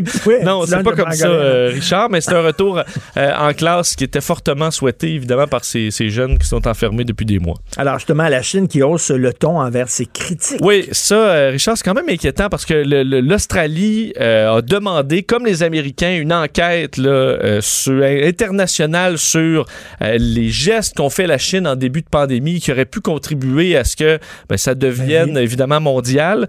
et euh, l'ambassadeur de Chine en Australie qui répond cette fois avec des menaces, écoute, à peine, euh, à peine voilées, là, comme quoi demander une enquête indépendante, c'est dangereux, euh, que le, ça pourrait bien que les Chinois n'aient plus le goût de manger du bœuf australien, de boire du vin australien ou de se rendre en oh, Australie, vu que les Australiens euh, sont, ne sont pas très gentils, en fait, avec les Chinois. Alors, des, des menaces également sur les étudiants chinois qui vont étudier en Australie, qui pourraient être tentés d'éviter l'Australie, puisque l'Australie n'est pas sympathique, voire même hostile à leur égard. OK, on n'a plus le droit de poser des questions sur la Chine. Ben, c'est ça. Euh, c'est dans le monde dans lequel on se retrouve une super puissance économique qui peut évidemment, qui a des leviers. En plus, là, avec la question de l'équipement médical qu'ils envoient dans le monde, mais ça donne encore moins le goût de, demander des enquêtes. Et on voit que là, si tu lèves la main, on sait que le Canada, on l'a vécu là, avec le dossier Meng Wanzhou. Euh, on a des ou des, des tweets là, qui, de, Christophe Freeland un peu critiques et ça avait. On voit que très rapidement rapidement la Chine, lorsque tu sors là, pour dire, euh, pour pointer du doigt la Chine, rapidement, il, donne une claque de, ils vont dire, Si tu nous critiques trop, on va tout retirer notre scrap des Delorama. Ah, bon, mais c'est pas Toutes les scraps made in China. Parle, mais on voit que les réponses sont assez. Ça pourrait inciter quelques pays à juste fermer euh, leur, euh, ben, gueule là-dessus. Monsieur Arruda qui a dit dans un point de presse on a sauvé des milliers de vies et j'avais un invité la semaine passée qui disait Comment il peut arriver à ces chiffres-là? Voyons donc, ça n'a pas de bon sens. Mais là, tu dis qu'effectivement, les chercheurs l'ont confirmé. Oui, euh, M. Arruda parlait de 30 à 60 000 vies sauvées selon leurs chiffres. Et plusieurs disaient, ben voyons, qu'est-ce qu'il raconte là? Euh, voilà que euh, dans, le courant du week-end, études, en fait, des, des, experts de l'Institut national de santé publique et de l'Université Laval qui arrivent avec certains chiffres comme quoi, effectivement, sans le confinement et la distanciation sociale, il y aurait eu plusieurs dizaines de milliers de morts supplémentaires au Québec et que euh, là, présentement, on voit au maximum une centaine de décès par jour, ce qui est énorme, mais eux disent que ce serait plusieurs centaines de morts par jour au Québec sans intervention euh, comme on l'a fait et que maintenant, on a une petite marge de manœuvre pour assouplir les règles. On parle quand même de petites fenêtres qu'il faudra être très prudent. Alors, on a de nouvelles projections optimistes et pessimistes, dépendamment de la réaction des gens. Est-ce que très rapidement, on va se sauter d'un bras euh, et où on va suivre les règles encore? Euh, et euh, évidemment, on va espérer se rapprocher vers du scénario euh, le plus optimiste possible. Mais au moins, nos gestes n'auraient pas été vains. Là, on parle beaucoup de, de- la déception de voir nos chiffres étant plus ou moins bons, mais ce serait vraiment pire si ce n'était de ces mesures-là. Ben, c'est bon. Il est beau, il est brillant, il est fort, il est gentil, il est courageux. On a toute l'air d'une gang de cheap à côté de lui. Oui. Ça n'a aucun bon sens. Laurent Duvernay-Tardif, ça n'a pas de sens, ce Ouais, et tu sais, lui, que, honnêtement, euh, le, le Québec l'aime déjà. euh, il est millionnaire. Il n'y aurait pas besoin d'aller dans Non, les non, CHSLD pour nous impressionner. C'est quasiment une preuve de l'existence de Dieu. Ben, Laurent Duvernay-Tardif, là, c'est un gars incroyable. C'est quelqu'un de spécial. On s'entend parce que le, le- le- le garde à droite des Chiefs de Kansas City, qui a sa bague du Super Bowl, eh bien, euh, se retrouve maintenant dans les CHSLD. Et il l'a fait très discrètement, là, sans en parler. Lui avait contacté les- la santé publique tout de suite après son confinement. Il était en quarantaine après un voyage dans les Caraïbes au début mars pour, entre autres, le- continuer le party là, de- de- de- d'après Super Bowl. Et euh, on lui avait dit à ce moment-là, ben garde, euh, non, on va utiliser au niveau médiatique, là, on le voit dans certaines publicités, euh, parce qu'entre autres, lui a terminé son doctorat en médecine, mais n'a pas fait sa résidence. Alors, il ne veut pas se retrouver en milieu de soins euh, officiellement, mais ça, ça a changé parce qu'évidemment, François Legault a demandé maintenant à tout le Ben monde. oui. là. Alors, j'ai Duvernay-Tardy, euh, qui ne peut être rejoint par les médias, c'est seulement son agent qui a confirmé les détails, mais euh, travaille depuis ce week-end dans un CHSLD de la Montérégie comme préposé aux bénéficiaires et infirmier. Euh, Incroyable, ce gars-là. alors ça, c'est, il est présentement à changer des couches, euh, Et comme tu le dis, là, en plus, discrètement, là. Oui, oui, discrètement, euh, lui avait déjà dit en entrevue au journal il y a quelques semaines à peine, le 2 avril, je veux aider au meilleur endroit possible. Si c'est en première ligne, je répondrai présent à l'appel, mais si je ralentis le système et qu'il n'y a pas de valeur ajoutée, ben, j'irai là où on a besoin de moi. Alors honnêtement, quel, quel Québécois inspirant. Non, non, et qui, je veux dire, millionnaire, euh, Richard, tu peux être dans ta vie là à... Non, non, mais il n'y a, pas, y a, pas de bon, y a pas de bon sens, ce gars-là. Il n'y a, aucun sens. Il est incroyable. Alors, chapeau. Une baisse de cas de cancer qui inquiète les oncologues. Oui, euh, évidemment, ça inquiète puisque euh, ce qu'on, le, le- le cancer n'a pas disparu avec la COVID-19, loin de là, mais les euh, diagnostics ont drastiquement baissé. On parle de 30 à 40% euh, depuis six semaines de baisse. Ce que ça veut dire, c'est qu'il y a des gens qui ont le cancer au Québec et qui ne le savent pas ou qui ont mal quelque part ou se seraient allés consulter et qui n'y vont pas parce qu'évidemment, ils ont peur pour la COVID-19. Alors, on parle de bombe à retardement carrément euh, chez, euh, chez les, les- les- experts oncologues où on se questionne parce qu'on dit les gens, là, présentement, des stades précoces de cancer vont se retrouver lorsqu'ils seront diagnostiqués dans quelques mois au stade avancé. Alors, ça coûtera plus cher, ce sera des, des- encore plus long et on risque de congestionner. Enfin, on dit il y aura assurément un congest- une congestion à moyen terme en oncologie en raison de ce nombre de cas qui risquent de bondir après le confinement.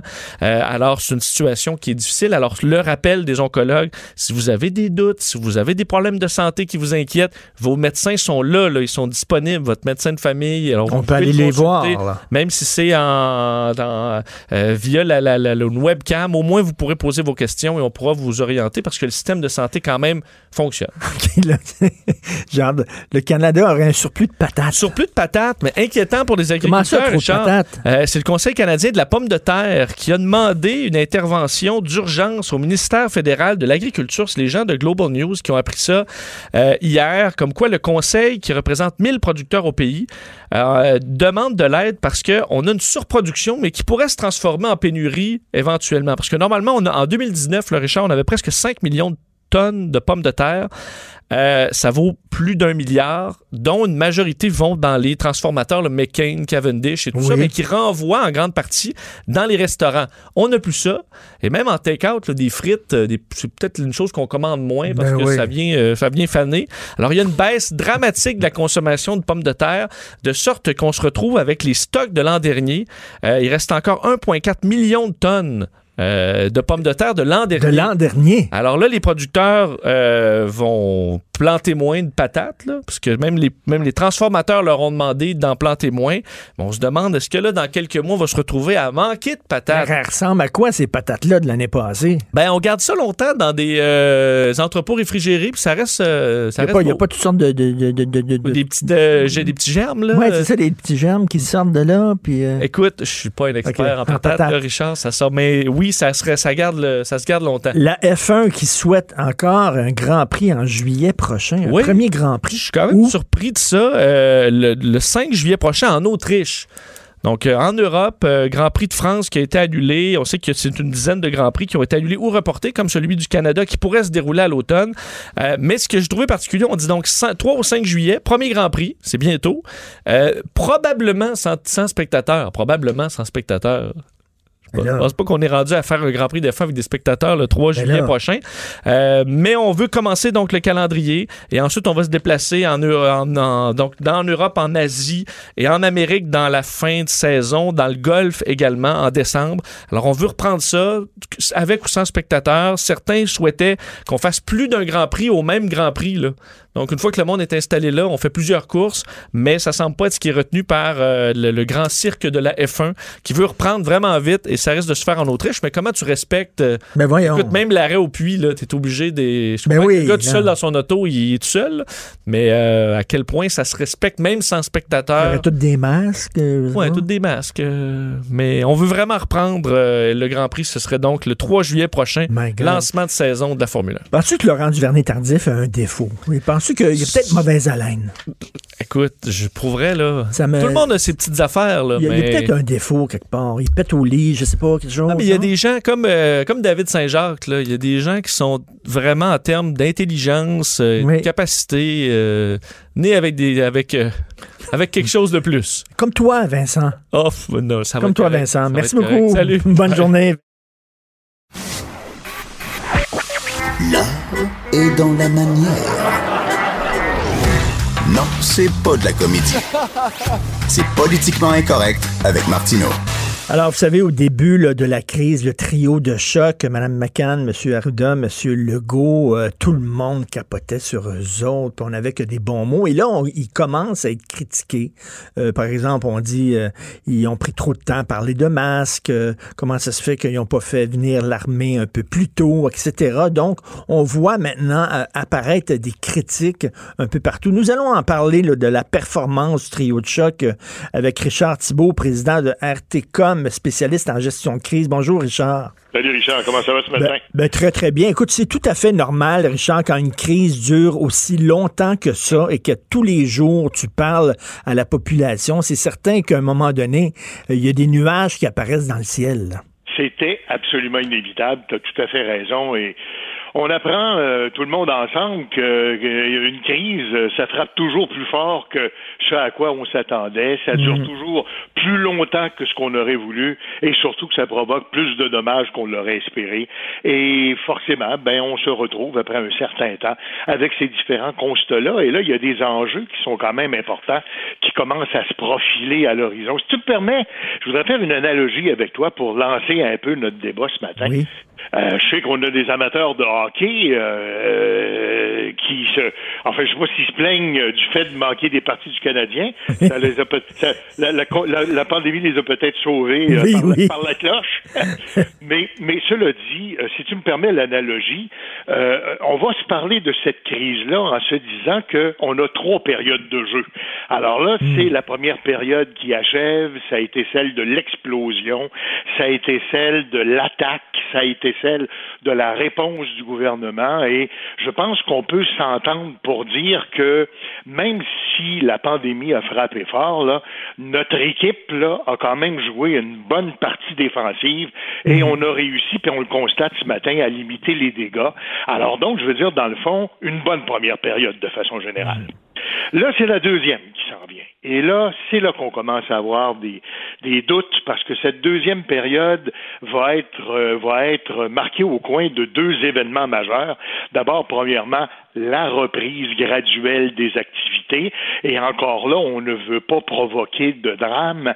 Il y a aussi, deuxième élément, le déconfinement. Et tu sais, Richard, quand on parle de gestion de crise, il y a un principe qui est important qu'on met souvent de l'avant. On appelle ça le principe de précaution. Bon, Oui. je te, raconte, je te raconterai pas tous les détails de ça, on fera pas un cours universitaire ici. Mais euh, ce que ça veut dire le principe de précaution, c'est dans le doute, Abstiens-toi. Voilà. Exactement. Alors, on ne connaît pas l'avenir personne, on est dans l'inconnu, on est vraiment rendu au stade où là, il faut prendre des décisions. On comprend qu'on ne peut pas rester paralysé comme société pendant encore des mois et des mois. Mm. Ça, ça finirait où cette histoire-là? Alors, il va falloir qu'on prenne un certain nombre de risques, mais dans quelle mesure est-ce qu'on est capable de prendre ces risques-là sans se faire mal? Alors, c'est ça qu'il faut évaluer quand on est à la tête euh, du pays ou de la province ou, ou du monde. En fait, je veux dire, on a, on a cette évaluation-là à faire et surtout de s'assurer que, euh, euh, au lieu de faire le bien, on fasse le mal. Autrement dit, si on devait y aller trop vite et provoquer une recrudescence de la maladie, des décès et de tout le reste, évidemment, ceux qui auront pris cette décision-là sont les premiers à se faire blâmer. Ça, c'est pour la deuxième période qui va s'échelonner, d'après ce qu'on comprend, sur un certain nombre de mois. Hein. On en a euh, pour au moins 12, 18 mois, d'après ce qu'on comprend de l'avis des spécialistes. C'est pas pour demain, cette histoire-là. Et ça, ça va se terminer quand va commencer la troisième période. Et là, la troisième période, ce sera, si tu me permets l'analogie toujours, ce sera la vaccination. Et je ne sais pas si tu te souviens. Je, je, en fait, il y a dix ans, on a eu, euh, tu te rappelles, le H1N1, et euh, euh, on avait eu à un moment donné, euh, on avait parlé de, comment dire, de la maladie qui approchait, mais au, au, au Québec, au Canada, on n'était pas vraiment frappé par ça. On voyait des traces ailleurs dans le monde, on n'était pas trop inquiet, jusqu'à ce qu'à un moment donné, tu te souviendras peut-être, puis là, écoute, je fais appel à ta mémoire, on, on remonte dix ans en arrière, il y avait eu un petit jeune joueur de hockey de Toronto qui était décédé de la maladie. Et là, la panique s'était emparée de tout le monde. Et là, il fallait absolument se faire vacciner. Alors, je me souviens, par exemple, moi, des fils là, de, Au dans stade les- olympique, devant ah le stade non, olympique. tu te rappelles, c'était l'enfer ou dans Ben les, oui. les, les CLSC, comme on les appelait à l'époque, ailleurs au Québec. Moi, je me rappelle là, des, des filets de monde qui finissaient plus, euh, des chaises roulantes, des marchettes, des bébés. des- On voyait tous ces gens-là debout dans les stationnements. Ça faisait des queues qui n'en finissaient plus parce qu'on voulait se faire vacciner. On n'avait pas pensé qu'il y aurait une un tel engouement, qu'il y aurait un tel engouement pour le vaccin, et on l'avait un peu mal planifié. Alors là, j'espère qu'on va se servir de cette expérience-là qu'on a vécue pour le planifier autrement. Il faut dire qu'on a fait des progrès depuis ce temps-là. On parle beaucoup, par exemple, pour le vaccin de la grippe là, dans les pharmacies et tout le reste. Ça va relativement bien. On a euh, démultiplié le nombre d'endroits où on pouvait l'avoir. Mais ça, ce sera la troisième période. Il faudra voir comment est-ce qu'on va la gérer. Écoute, euh, c'est pas évident de, de gérer une crise de même parce que une société avec zéro risque, ça n'existe pas. Voilà. Donc là, on parle de déconfinement. C'est certain qu'il y, y y a- il y a un risque à déconfiner. À un moment donné, c'est c'est la gestion du risque. Jusqu'où tu es prêt à aller euh, dans, dans, dans le risque? C'est quoi le pourcentage de risque que tu es prêt à prendre comme, comme leader? de C'est pas évident. Ben, tu as tout à fait raison. Et la façon dont on a joué cette partie-là, et là, je reviens à ta première question, parce que tu dis on avait formé une équipe de choc. Est-ce qu'ils ont très bien préformé en première période, on se le disait tantôt? Est-ce que c'est encore cette équipe-là qui doit aller sur, enfin, cette, cette ligne-là ou cette, cette formation-là qui doit être sur la glace? Évidemment, le problème, c'est que, et là, je vais paraphraser, si tu me le permets. Tu te rappelles de Jean-Paul Lallier? Jean-Paul Lallier, évidemment, qui a été ministre euh, libéral, mais il a aussi été euh, maire de la ville de Québec. Et quand il exerçait comme maire de la ville de Québec, il disait, tu sais, il dit, le problème, il dit, avec euh, le, le- le- le politicien municipal, c'est celui dont le postérieur est le plus proche du pied du contribuable. Parce qu'il avait tout à fait raison, hein, on les voit tous les jours, on peut leur toucher, oui. leur parler. Euh, c'est sûr que le fait d'avoir là le premier ministre comme principal porte-parole dans un dossier comme celui-là, ça l'a bien servi jusqu'à maintenant. Mais là maintenant, c'est lui qui est devenu le politicien le plus proche du pied du contribuable si ça va pas bien là parce que là on peut pas se reporter puis se défendre sur d'autres qui auraient pris des mauvaises décisions. Oui, bon sûr, on peut jouer avec ça, puis on peut se dire un certain nombre de choses. Mais même si on s'entend tous pour dire qu'il a fait un travail remarquable avec son équipe jusqu'à maintenant, là la pression va commencer à monter. Alors Ben la oui. question qu'on doit se poser, est-ce que c'est encore une bonne idée que ce soit lui qui soit porte-parole qu'on voit tous les jours? Et s'il devait décider de ne plus le faire, est-ce que là, on trouverait pas à redire que finalement, il se cache, qu'il a peur de prendre ses responsabilités? Ah, tu vois, c'est un drame mais, mais, mais, Richard, est-ce que tu lui conseillerais de, de, de, dire, d'espacer, mettons, ses, euh, ses, appels à la nation? Il n'est pas obligé d'en faire tous les jours, tout le temps. Est-ce que tu lui dirais, mettons, deux par semaine, mais au moins, quand tu vas y faire, ben, tu vas avoir du stock? Tu vas avoir des choses à dire. Parce que là, on dirait qu'il faut quasiment qu'il trouve quoi dire, là, de tu lis, dans, tu lis dans ma pensée, Richard. Et euh, c'est drôle ce que tu dis là, parce que dans le fond, toi-même, tu as ce poids-là sur tes épaules, parce que tu fais une émission mhm. quotidienne, tu es là tous les jours, tu sais très bien l'effort puis l'énergie qu'on doit mettre pour être capable de ramasser suffisamment de contenu pour rester intéressant et intelligent ben tous les jours, tu vois. Alors, c'est un peu le drame qui vit à l'heure actuelle. Et peut-être qu'effectivement, la solution, c'est pas de le retirer complètement de l'équipe, mais c'est peut-être d'espacer ses visites sur la patinoire pour mhm. faire en sorte qu'il ait le temps de se reposer un peu, se renouveler un peu. Parce que tu sais, c'est extrêmement exigeant physiquement d'être là à tous les jours comme ça, puis je veux dire de d'alimenter euh, puis de rassurer et, de, t'exposer, de t'exposer aux critiques tous les jours. Ben, voilà. C'est pas évident là. Remarque que c'est pas parce qu'il serait pas là qu'il ne s'expose pas aux critiques, mais au moins, en espaçant ses visites, il se donne la chance d'être capable de se renouveler. Euh, il se donne la chance d'être capable aussi de voir euh, comment d'autres joueurs sont capables de, de, de, de, faire des jeux, de tricoter sur la patinoire et puis de répondre aux questions des journalistes. Parce que tantôt, c'est un peu ça. Euh, euh tu sais, on reste dans un régime parlementaire qui fait en sorte qu'à un moment donné, il faut qu'un gouvernement, quelque part, se rende à l'Assemblée nationale ou au Parlement pour répondre aux questions de l'opposition des députés qui sont là. Alors donc, ça fait partie de notre vie démocratique. Ça. À l'heure actuelle, euh, il y a déjà des députés qui commencent à se plaindre du fait que mmh. ben là, il faudrait bien qu'on pense à un moment donné à reconvoquer l'Assemblée nationale, que ce soit virtuellement ou en personne. En tout cas, trouvons une formule. Mais à un moment donné, on a des questions à poser, puis on s'attend d'avoir des réponses. Et là, évidemment, il ne faudrait pas sombrer dans, dans les mais bon. Et, en terminant, le, ce week-end, Joseph Facan, le Journal de Montréal, a publié un texte prenant la défense de François Legault parce qu'il se sentait dans l'obligation de, prendre sa défense parce qu'il est de plus en plus critiqué. Est-ce que tu trouves que, premièrement, c'est facile d'être gérant d'estrade, et est-ce que tu trouves qu'on est trop critique ou que c'est normal qu'on pose des questions? Ben, c'est normal qu'on pose des questions. Si on peut s'entendre là-dessus, parce que bon, on a le droit de ne pas nécessairement partager. Ce qui serait dommage vraiment, c'est qu'on se serve d'une situation comme celle-là pour faire de la politique aérie. Euh, honnêtement, je pense que la population ne le pardonnerait pas à personne. Tu à l'heure actuelle, par exemple, on parle de déconfinement. J'écoutais des porte-paroles de plusieurs groupes et organismes hier ou de représentants de travailleurs ou des choses comme celle-là. On a des questions très précises, très acerbes. C'est aussi bien d'être ça, puis c'est pas ça il va nous en entendre parler, puis on va revenir à l'attaque. Tu sais, honnêtement, à l'heure actuelle, personne ne sait rien, là. Hum, hum, hum. Alors donc, je veux dire, d'accuser quelqu'un de, de, de, de, dire n'importe quoi et de le poursuivre jusqu'en enfer, jusqu'à temps qu'on qu'on obtienne une réponse qui nous satisfasse, honnêtement, c'est pas la bonne formule. Puis je pense que la population ne le pardonnerait pas non plus. Il n'y a pas personne qui trouve ça drôle, là, ce qu'on vit à l'heure actuelle. Après, après deux mois, là, on commence à être un peu là de ça. Là. Tout à fait. On, on est dans l'inconnu. Hein, et, et l'inconnu, le mot le dit, on connaît pas ça. voilà.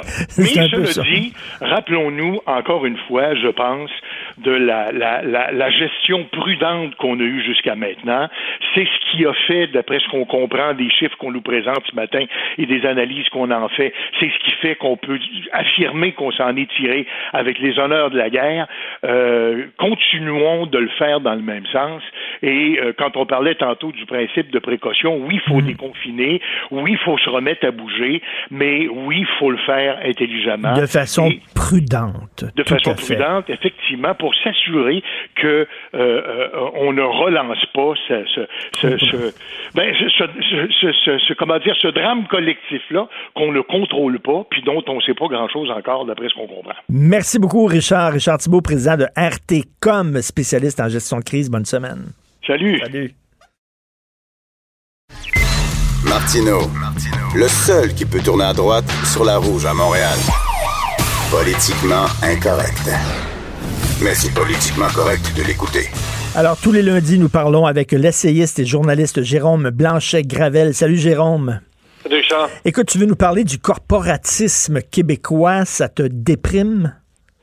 Oui, c'est un de mes, mes durs constats des euh, dernières semaines. Euh, déprimé, oui, c'est clairement dans un sens euh, décourage, je dirais. Ça me décourage parce qu'au Québec, on le sait, on à travers notre histoire, on a toujours fait preuve d'une grande solidarité. Hein. C'est ce qui nous a permis finalement de, de préserver notre culture, de préserver notre identité. Si on n'avait jamais été tricoté serré, comme ils disent, c'est une expression d'ailleurs, hein, ça ne veut pas dire les Québécois de souche, tricoté serré, ça veut dire qu'on est une société unie. Là.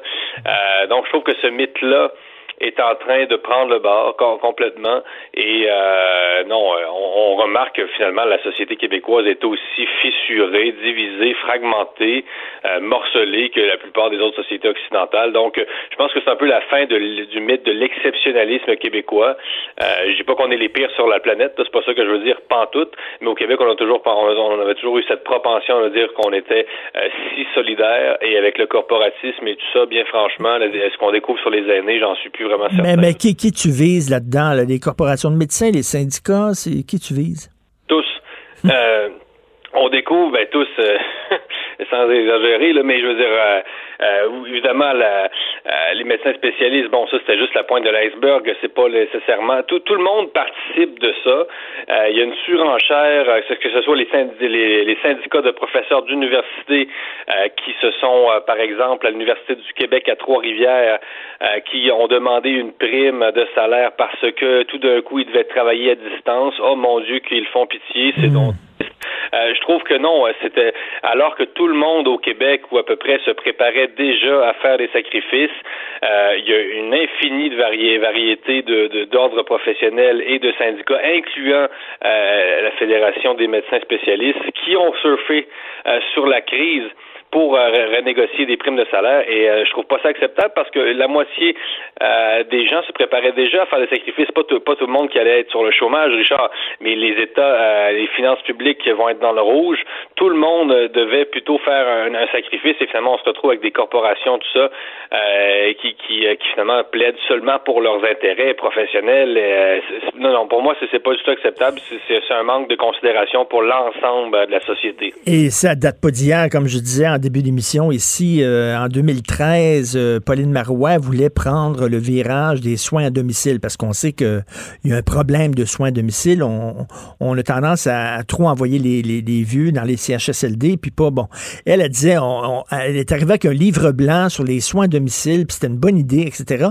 Et ceux qui étaient contre, et je lis, les textes là, euh, sur Internet. Ceux qui étaient contre en 2013, c'était la CSN et la FTQ. Ils voulaient rien savoir de ça ça, c'est étonnant de voir finalement euh, ces organisations-là qui sont censées être de gauche, hein, euh, qui finalement, euh, ce sont les, premières à, morceler le Québec en infinis intérêts professionnels, commerciaux, financiers, économiques. C'est assez paradoxal. Les syndicats au Québec, je suis pas vraiment, je suis plus sûr que c'est encore des organisations de gauche dans un certain, un, certain point. Et quand je vois Québec solidaire, hier, la députée d'Abitibi qui qui nous dit que bon les les les, euh, les travailleuses de services de garde d'urgence devraient obtenir elles aussi une prime. Euh, oui, probablement que tout le monde mérite un peu plus, ben Richard, dans la société. Je veux dire, je veux pas leur taper sur les doigts à ces travailleuses-là. Bien sûr que les gens ont peur d'être contaminés par le COVID, mais si on commence ça, Richard, je veux dire,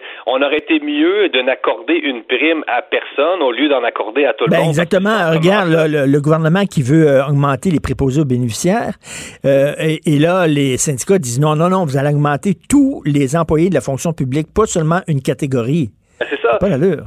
C'est un, jeu de surenchère. Donc tout le monde, tous les tous, tous les corps de métier imaginables de la planète, Richard, qui euh, dont les membres n'ont pas été augmentés, dont le salaire n'a pas été augmenté, vont se sentir lésés en quelque part. Donc on vient de euh, d'ouvrir une sorte de boîte de Pandore de la rémunération et ça finira plus. Donc tous les groupes à qui, même les étudiants, tu vois le, Trudeau qui débloque 9 milliards de dollars pour finalement payer le prochain voyage des étudiants en Thaïlande.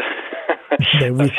ben, ça, ça c'est une autre affaire, Richard, parce que écoutez, euh, moi j'ai été étudiant là, puis euh, on, on m'a jamais fait croire que les étudiants faisaient pitié au Québec. Là. Ben, écoute, écoute, écoute 400, 400, 400 pièces par semaine à rien faire. Non, non, écoute, Richard, euh, j'ai été étudiant, là, puis bien franchement, à part certains, euh, c'est presque gratuit l'éducation au Québec. Comme je te dis, on n'ouvrira pas le débat sur les frais de scolarité, là, mais mon Dieu, mon Dieu, je, vais pas pleurer. Là, les étudiants, je veux dire, euh, ils vont en voyage chaque été à, peu près au Québec, là, puis euh, ça va se prélasser sur des plages. non, on ne pourra pas croire qu'il euh, fallait sauver les étudiants de la misère noire. Mais, écoute, il y, en a encore beaucoup qui restent chez leurs parents aussi, il faut le dire. Également. Non, moi, je te dirais, les, les, étudiants qui sont plus dans le besoin au Québec, c'est vraiment ceux qui viennent de régions très ben éloignées et qui vont étudier en ville et qui doivent vraiment se, euh, se louer un appartement puis tout ça. Ça, par exemple, ça, c'est une catégorie d'étudiants, mais qu'on prend pas nécessairement en compte. Hein. Tu vois, c'est, euh, on, on place pas l'argent dans, les bonnes dans les bonnes poches. Euh, donc, non, non, ça, ça, on me la fait pas. Là, les étudiants qui font pitié. J'ai été étudiant à coûte huit ans, là, puis on, on me la fera certainement pas, celle-là, vraiment. Il faut plutôt réaliser notre chance. Mais non, mais le, le pire, c'est que, regarde, ils vont pas travailler, puis là, tu as, des, des, petites euh, et moyennes entreprises qui se retrouvent en pénurie de main-d'œuvre parce ben que les gens disent, ben, ben, on va rester chez nous, puis m'empocher l'argent. C'est-tu contre-productif? Mario Dumont euh, l'a soulevé euh, dans une ben chronique récemment au Journal de Montréal, le Québec. Québec. non, ben c'est ça. En plus, ça, va être ça va être ça va nuire à nos, nos producteurs agricoles qui cherchent de la relève, qui vont déjà chercher les travailleurs saisonniers, on sait, partout ailleurs. Et là, les travailleurs saisonniers, il y en a encore qui viennent du Mexique, tout ça. Par exemple, la région de la Beauce. Euh, Richard, je veux dire, l'été, c'est les coupeurs de sapins, les coupeurs, les cueilleurs de fraises, ça, c'est des terrains étrangers. Peut-être que la crise, peut-être que ça, ça va, pourrait faire notre une sorte de, de, réflexion pour nous dire peut-être que les étudiants peuvent encore aller travailler dans les champs, peut-être que c'est pas de l'esclavage, hein, peut-être que, euh, je veux dire, ça fait partie de l'économie locale. Tu sais, on parle de production locale, mais on veut pas les cueillir nos propres fraises.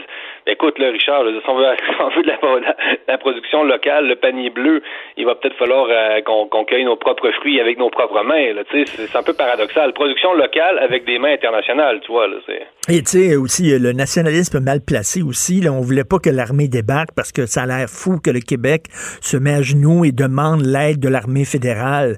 Voyons, on n'est pas rendu là, là. Ouais, l'armée, c'est une autre chose. Évidemment, c'est le, symbole est fort. Au début de la crise, euh, comme je te dis, on était, on, était tous très contents au Québec de, nous retrouver ensemble ben autour On pensait gagner en autonomie euh, politique. Euh, est-ce que ça va être ça finalement? Le, symbole de l'armée, ben c'est ça. C'est finalement c'est le fédéral qui vient à notre rescousse. C'est vrai euh, qu'on paye une bonne partie de l'armée. ceci dit, c'est pas l'armée qui a mal géré nos CHSLD. Donc moi j'ai un peu de misère aussi avec cette tendance là à toujours à nous déresponsabiliser. Là. Ce sera pas toujours la, faute aux Anglais, ce sera pas toujours la faute du fédéral, ce sera pas toujours la faute aux libéraux provinciaux, ce sera pas toujours la faute aux immigrés non plus qui ont euh, abîmé le tissu social. Je pense que des fois au Québec, là, c'est l'occasion, une, une, occasion historique euh, de, se, de nous retourner vers nous-mêmes et de dire, coudon, ça se pourrait-tu qu'au Québec, on soit pas parfait? Euh, évidemment, il n'y a aucun peuple parfait, là, donc c'est un peu altruisme que, que, de le rappeler. Donc, ce serait l'occasion de faire un peu notre examen de conscience et évidemment notre rapport aux aînés.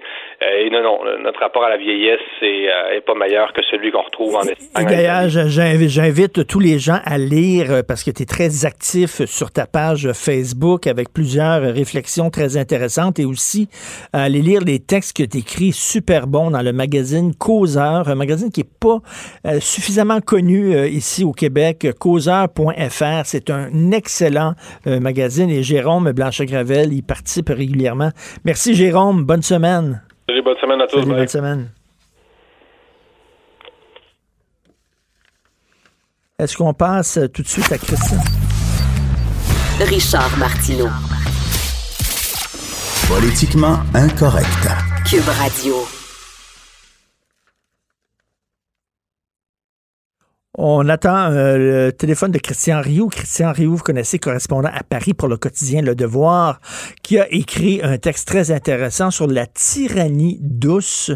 Et j'en parlais un peu plus tard de ce conflit-là euh, entre les gens qui disent il faut accorder davantage de pouvoir à l'État pour qu'il nous protège, et il y a les tenants des fameux droits individuels qui disent au contraire, euh, on veut rien savoir, nos droits individuels sont plus importants que la santé euh, collective des citoyens. Nous allons parler avec Christian qui, était, qui est des nôtres. Bonjour Christian Rioux. Bonjour Richard. Oui, bonjour. C'est pas et c'est pas évident. Hein. On l'a vu là au lendemain du 11 septembre. Il y a des gens qui euh, ne voulaient pas accorder trop de pouvoir à l'État. Euh, il y en a d'autres qui disaient au contraire, situation exceptionnelle, mesure exceptionnelle, il faut accorder des pouvoirs à l'État pour qu'il puisse davantage nous protéger. Euh, tu te situes où dans ce conflit-là? Euh, ben écoutez, moi, je, je, j'ai toujours été euh, partisan, je dirais, d'un, d'un État, euh, d'un État fort, mais euh, je vous dirais, on a besoin d'un État qui fait les bonnes choses, pas qui fait les, pas qui fait les mauvaises. Un État fort qui fait les mauvaises choses, ben, j'en, j'en, j'en, j'en veux pas. Euh, je vous dirais que dans un cas comme dans, dans, dans, ce que dans les événements qu'on vit en ce moment, on, on découvre euh, beaucoup, en tout cas en France, on l'a beaucoup découvert. Hein, euh, on a la France a la réputation d'avoir un État fort, mais un État fort qui avait rien prévu, qui n'avait pas de réserve de masse, qui n'avait pas de test, qui n'a pas été capable de réagir rapidement euh, ben ça c'est pas un État fort. L'État ben est omniprésent dans la vie des gens euh, et un État qui n'a pas été capable non plus d'organiser la logistique des masses parce que je parlais déjà ce matin, je parlais à, un directeur d'EHPAD qui euh, euh qui euh, qui se plaint justement du fait que les masques arrivent au compte-gouttes, même s'il y en a. Euh, semble-t-il, mais il y a toute l'organisation de ça. Euh, on a découvert vraiment que nos États étaient fragiles, extrêmement fragiles, même si des fois ils, montent leurs muscles puis ils font semblant d'être mm. euh, d'être tout puissants, mais on a découvert que nos États étaient extrêmement fragiles et notamment les Français sont assez sont assez étonnés de voir comment l'État français n'a pas été capable de réagir rapidement sur ça. Il n'avait pas les mécanismes pour le faire. Euh, voilà, même si parfois l'État prend des décisions qui, euh, qui semblent qui semblent un peu exagérées. En France, par exemple, l'État a décidé de, de, de, fermer les plages. Euh, je, m'excuse, les, les caméramans de, de, de, la télé ont beau prendre des photos des plages en essayant de couper la perspective et la profondeur de champ pour montrer que les gens sont collés, mais sur les plages, en général, les gens sont pas collés et se sont bien distancés. en France, on piste même les gens dans des dans les sentiers de, de randonnée il y a des drones qui, qui, bon, ça c'est évidemment un État qui monte ses muscles, mais pour rien. Qui, ben c'est ça justement, c'est ça la question. Là, moi j'en veux pas, voyez-vous. Et c'est ça, c'est ça la question, c'est pourquoi donner davantage de pouvoir à un État qui aurait pu se débrouiller autrement avec les pouvoirs qu'il avait, qui étaient, qui étaient suffisants et qui ne l'a pas fait? Oui, ben ça, ça écoutez, c'est très, c'est très étonnant hein, parce que ça dépend beaucoup. Euh, moi, je le constate, ça dépend beaucoup de la culture des pays. Euh, vous voyez, dans un, en Allemagne, on n'a pas invoqué l'état d'urgence.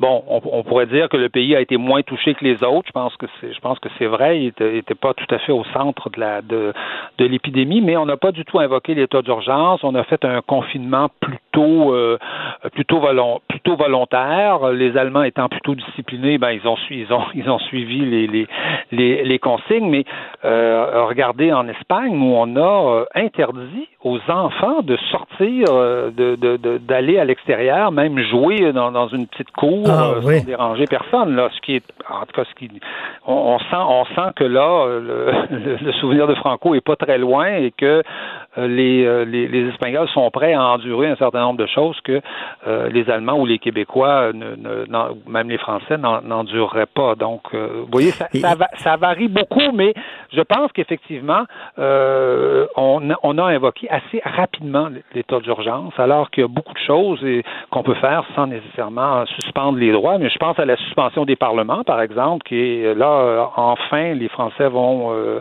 normalement demain voter sur le, plan de déconfinement, mais on n'a pas vu le Parlement depuis un mois et demi. Hein, et hmm. euh, Dieu sait si en, si, si, si, si en France, le pouvoir du président est quand même assez grand, on se retrouve dans une situation où il n'y a plus d'opposition à part, à part les médias.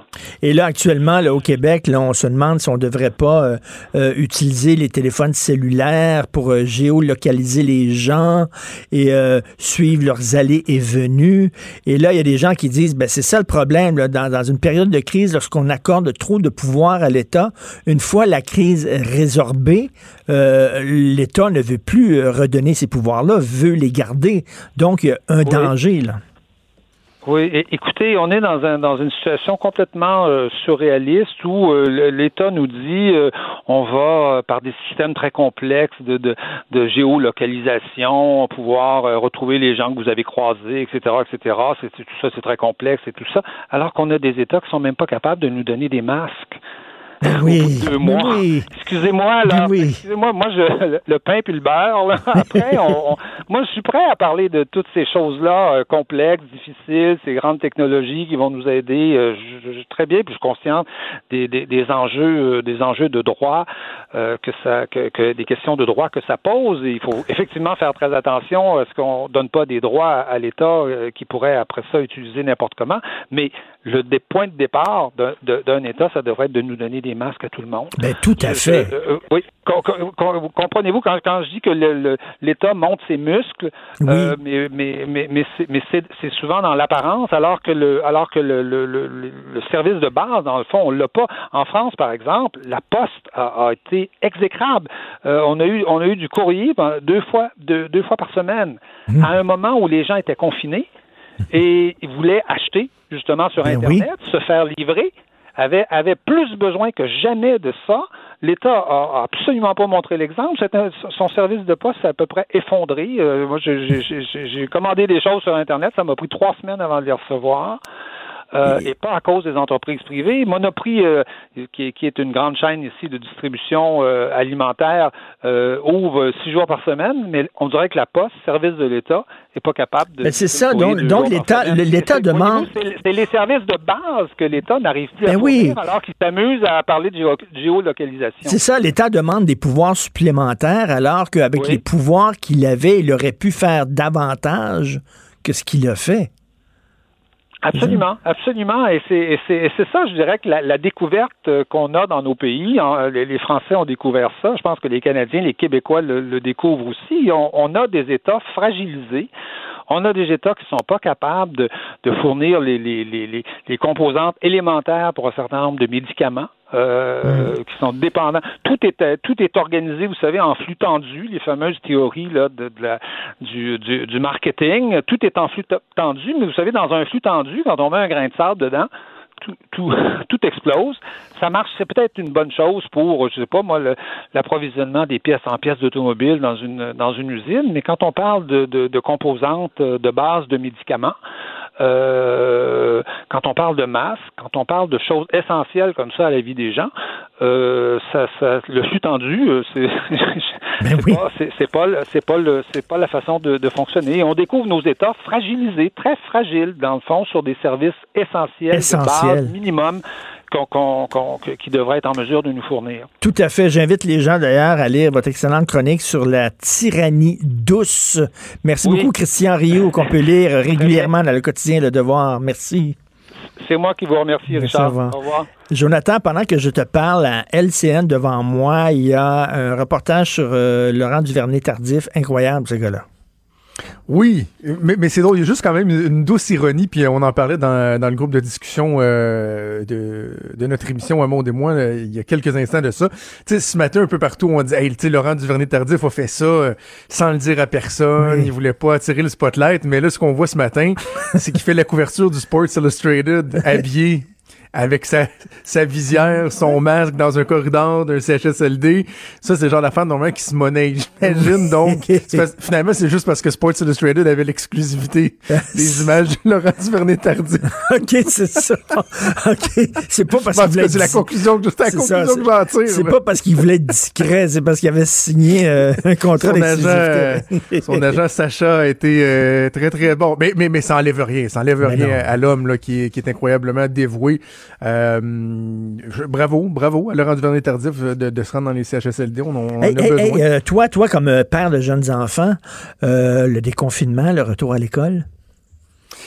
Je l'ai raconté en nombre, mais c'est pas grave, je, vais le répéter, mais quand le premier s'est dit la semaine dernière que bon, ça s'en venait, puis ma conjointe était en réunion, tu sais, puis elle m'envoie un, message, elle m'envoie un texto, puis elle me dit ouais, il va falloir qu'on discute à savoir qu'est-ce qu'on fait pour, pour les enfants, s'ils retournent ou pas, vu que ce sera pas obligatoire. Moi, j'ai écrit OK. ils vont y retourner. Voilà, c'était la discussion. Et là, ma, ma blonde m'a répondu avec des bonhommes qui pleurent de rire en disant Parfait, on s'entend. ça a été ça. Ah, t'as pas hésité deux secondes, toi. Oh non, non, non, non. Non, non, non. Je, je sais pas par tout. Puis écoute, et moi, je suis profondément, euh, j'ai envie de dire, insulté par la sortie du fédéral en fin de semaine. là. OK. Tu sais, euh, la docteur Tam, là, qui, oh non, l'immunité, là, naturelle, on n'est pas sûr. Moi, je suis pas certain que le déconfinement, mais OK, mais tu proposes quoi à la place? Et, et où l'alternative? C'est tellement facile pour le fédéral d'être dans la stratosphère à 50 000 pieds dans les airs, là, tu sais, déconnecté du monde. C'est pas eux autres qui gèrent la santé mentale, c'est pas eux autres qui gèrent la malnutrition, la violence faite aux enfants, la violence écoute, je parlais- la je parlais- psychologique. Je parlais d'un policier de Longueuil qui a dit à un de mes chums, il a dit, euh, écoute, on- on- euh, à Longueuil, là, actuellement, sur la rive sud de Montréal, les, les cas de, de violence conjugale puis d'agression contre les enfants, c'est- au plafond. C'est collé au plafond, là. Mais j'ai pas le temps de m'occuper de ça parce qu'il faut que j'aille donner des contraventions à des Ah, gens qui jouent de la guitare dans un parc. Aïe, aïe, aïe. Non, il faut pas que ce soit le free for all du jour au lendemain. Le son, on se comprend, là. Mais je pense que le gouvernement est vraiment conscient qu'il doit y aller étape par étape. Puis euh, si on voit que ça fonctionne pas, on, fera un, un pas de recul. Je, je me faisais la réflexion ce matin, c'est vrai, je voulais te partager ça. Il y a pas si longtemps que ça, on rêvait à la semaine de quatre jours. On se disait, hey, ça, ça sera un concept incroyable. Semaine Oui. de quatre jours, trois jours. Là, on en est rendu à un concept de travailler un mois puis être deux mois off. là. Non, mais c'est vrai, ça avait été évoqué là, dans, dans l'émission Mario. Il y a un spécialiste qui en avait parlé il y a quoi, euh, quelques semaines de ça. Et là, je regardais ça ce matin, surtout si en plus, euh, tu peux le repogner si tu l'as pogné, là, si ça Ben n'existe oui. pas l'immunité. Est-ce que vraiment on va, on va avoir comme société un mois de productivité à côté bien, bien, bien raide, là? Puis là, à un moment donné, oups, on va commencer à le repogner. Fait que là, oh, on va sortir. Non, mais là, c'est le yo-yo, c'est l'accordéon, là. On sort, on rentre, on sort, on rentre, on sort. Ça aussi, c'est pas génial. Ça va être ça la réalité? Ça je sais ça? pas, on, on nage dans l'inconnu totalement. Puis qu'est-ce que tu penses de ça, tous les étudiants qui ont 400 pièces par semaine à rester chez eux? Les étudiants? Moi, je. Je parlais avec des, euh, des sources euh, fédérales en fin de semaine, puis je disais, voyez-vous le problème que vous avez créé? Puis Ben ils me oui. disaient, ouais, mais en même temps, là, c'est vrai que dans des grands centres, euh, des emplois dans des restaurants, dans des camps de jour, des ci, des ça, c'est vrai qu'il y a plein, plein, plein d'emplois pour étudiants qui vont s'être perdus. Euh, et qu'il y a d'autres endroits, il y a un analyste qui en parlait en fin de semaine, là, tu sais, si tu regardes, mettons juste le coût des études dans d'autres endroits au Canada, c'est vrai que l'été, il faut qu'ils fassent la pièce les étudiants parce que sinon, ils sont pas capables de payer leurs études. Parce que nous autres, au Québec, c'est pas cher, les études, là. C'est différent de notre Non. réalité. Mais en même temps, il faut que tu sois capable d'avoir une action qui est modulée en fonction des différentes réalités, là. Et c'est ça qui, c'est ça qui me gosse, tu. Puis je, je- je- faisais la, je disais ça à LCN en fin de semaine. Je, tu sais, on a demandé au gouvernement, on a dit qu'il faut que les gouvernements soient agiles, soient flexibles, soient capables d'intervenir rapidement et que si la réponse n'est pas suffisante, ben moduler. Tu sais, adapter. Ça, c'est facile à faire quand tout ce que tu fais, c'est rajouter des, progr- des programmes ou bonifier des programmes. Quand vient le temps de rentrer la pâte à dans le tube, c'est une autre histoire. Tu sais, tu- là, on n'imagine pas Justin Trudeau dire, ouais, finalement, 1250, Mais non. c'était trop, ou c'était trop at large. Puis, mais à un moment donné, il va falloir, c'est la même chose pour la PCU aussi, là. Sais, tout le monde, là, tellement facilement qu'à un moment donné, il va falloir dire, ouais, mais si votre employeur démontre que vous, vous devriez être de retour au travail, là, puis vous rentrez pas, ben, la PCU, il y en aura plus, là, tu sais. Mais, mais c'est pas évident, c'est pas évident de rentrer le pantalon dans le tube. Non. Ça, c'est pas évident. tough. Quand tu donné, tu sais, euh, quand tu donnes quelque chose, après ça, tu, tu reprends. Oh là là, ça, c'est pas évident. Écoute, on t'écoute bien sûr. Dans les avec- faits, là, dans les faits, là, tu prends une tube de pâte à dents là, par, par l'autre bout. OK? Tu, le- tu le coupes. T'écartes, tu rentres avec une cuillère ta pâte à dents, puis après ça, tu refais une, une petite couture. Tu sais, on n'arrête pas de dire que c'est dur rentrer de la pâte à dents dans le tube, mais Quand tu commences à être sor- ingénieux, là. Quand tu commences à sortir avec une fille, OK? Puis tu commences à y amener le déjeuner au lit au début, là. Oui. T'es pas rien pour continuer à le faire parce que la journée où ça va arrêter, elle va dire ben pourquoi? Le déjeuner au lit tout le long, moi, là. là. Comment ça que t'arrêtes là? Oh my God. Hey, là, là, Maud, elle doit capoter. Elle doit- ah oui, oui. Oui, je Elle doit pense. être en euh, train de friquer. ben, On t'écoute avec euh, Maude. Boutet. Merci beaucoup. Merci à Hugo Veilleux à la recherche. Merci à Achille Moinet à la réalisation. On se reparle demain 8 h. Passez une excellente journée.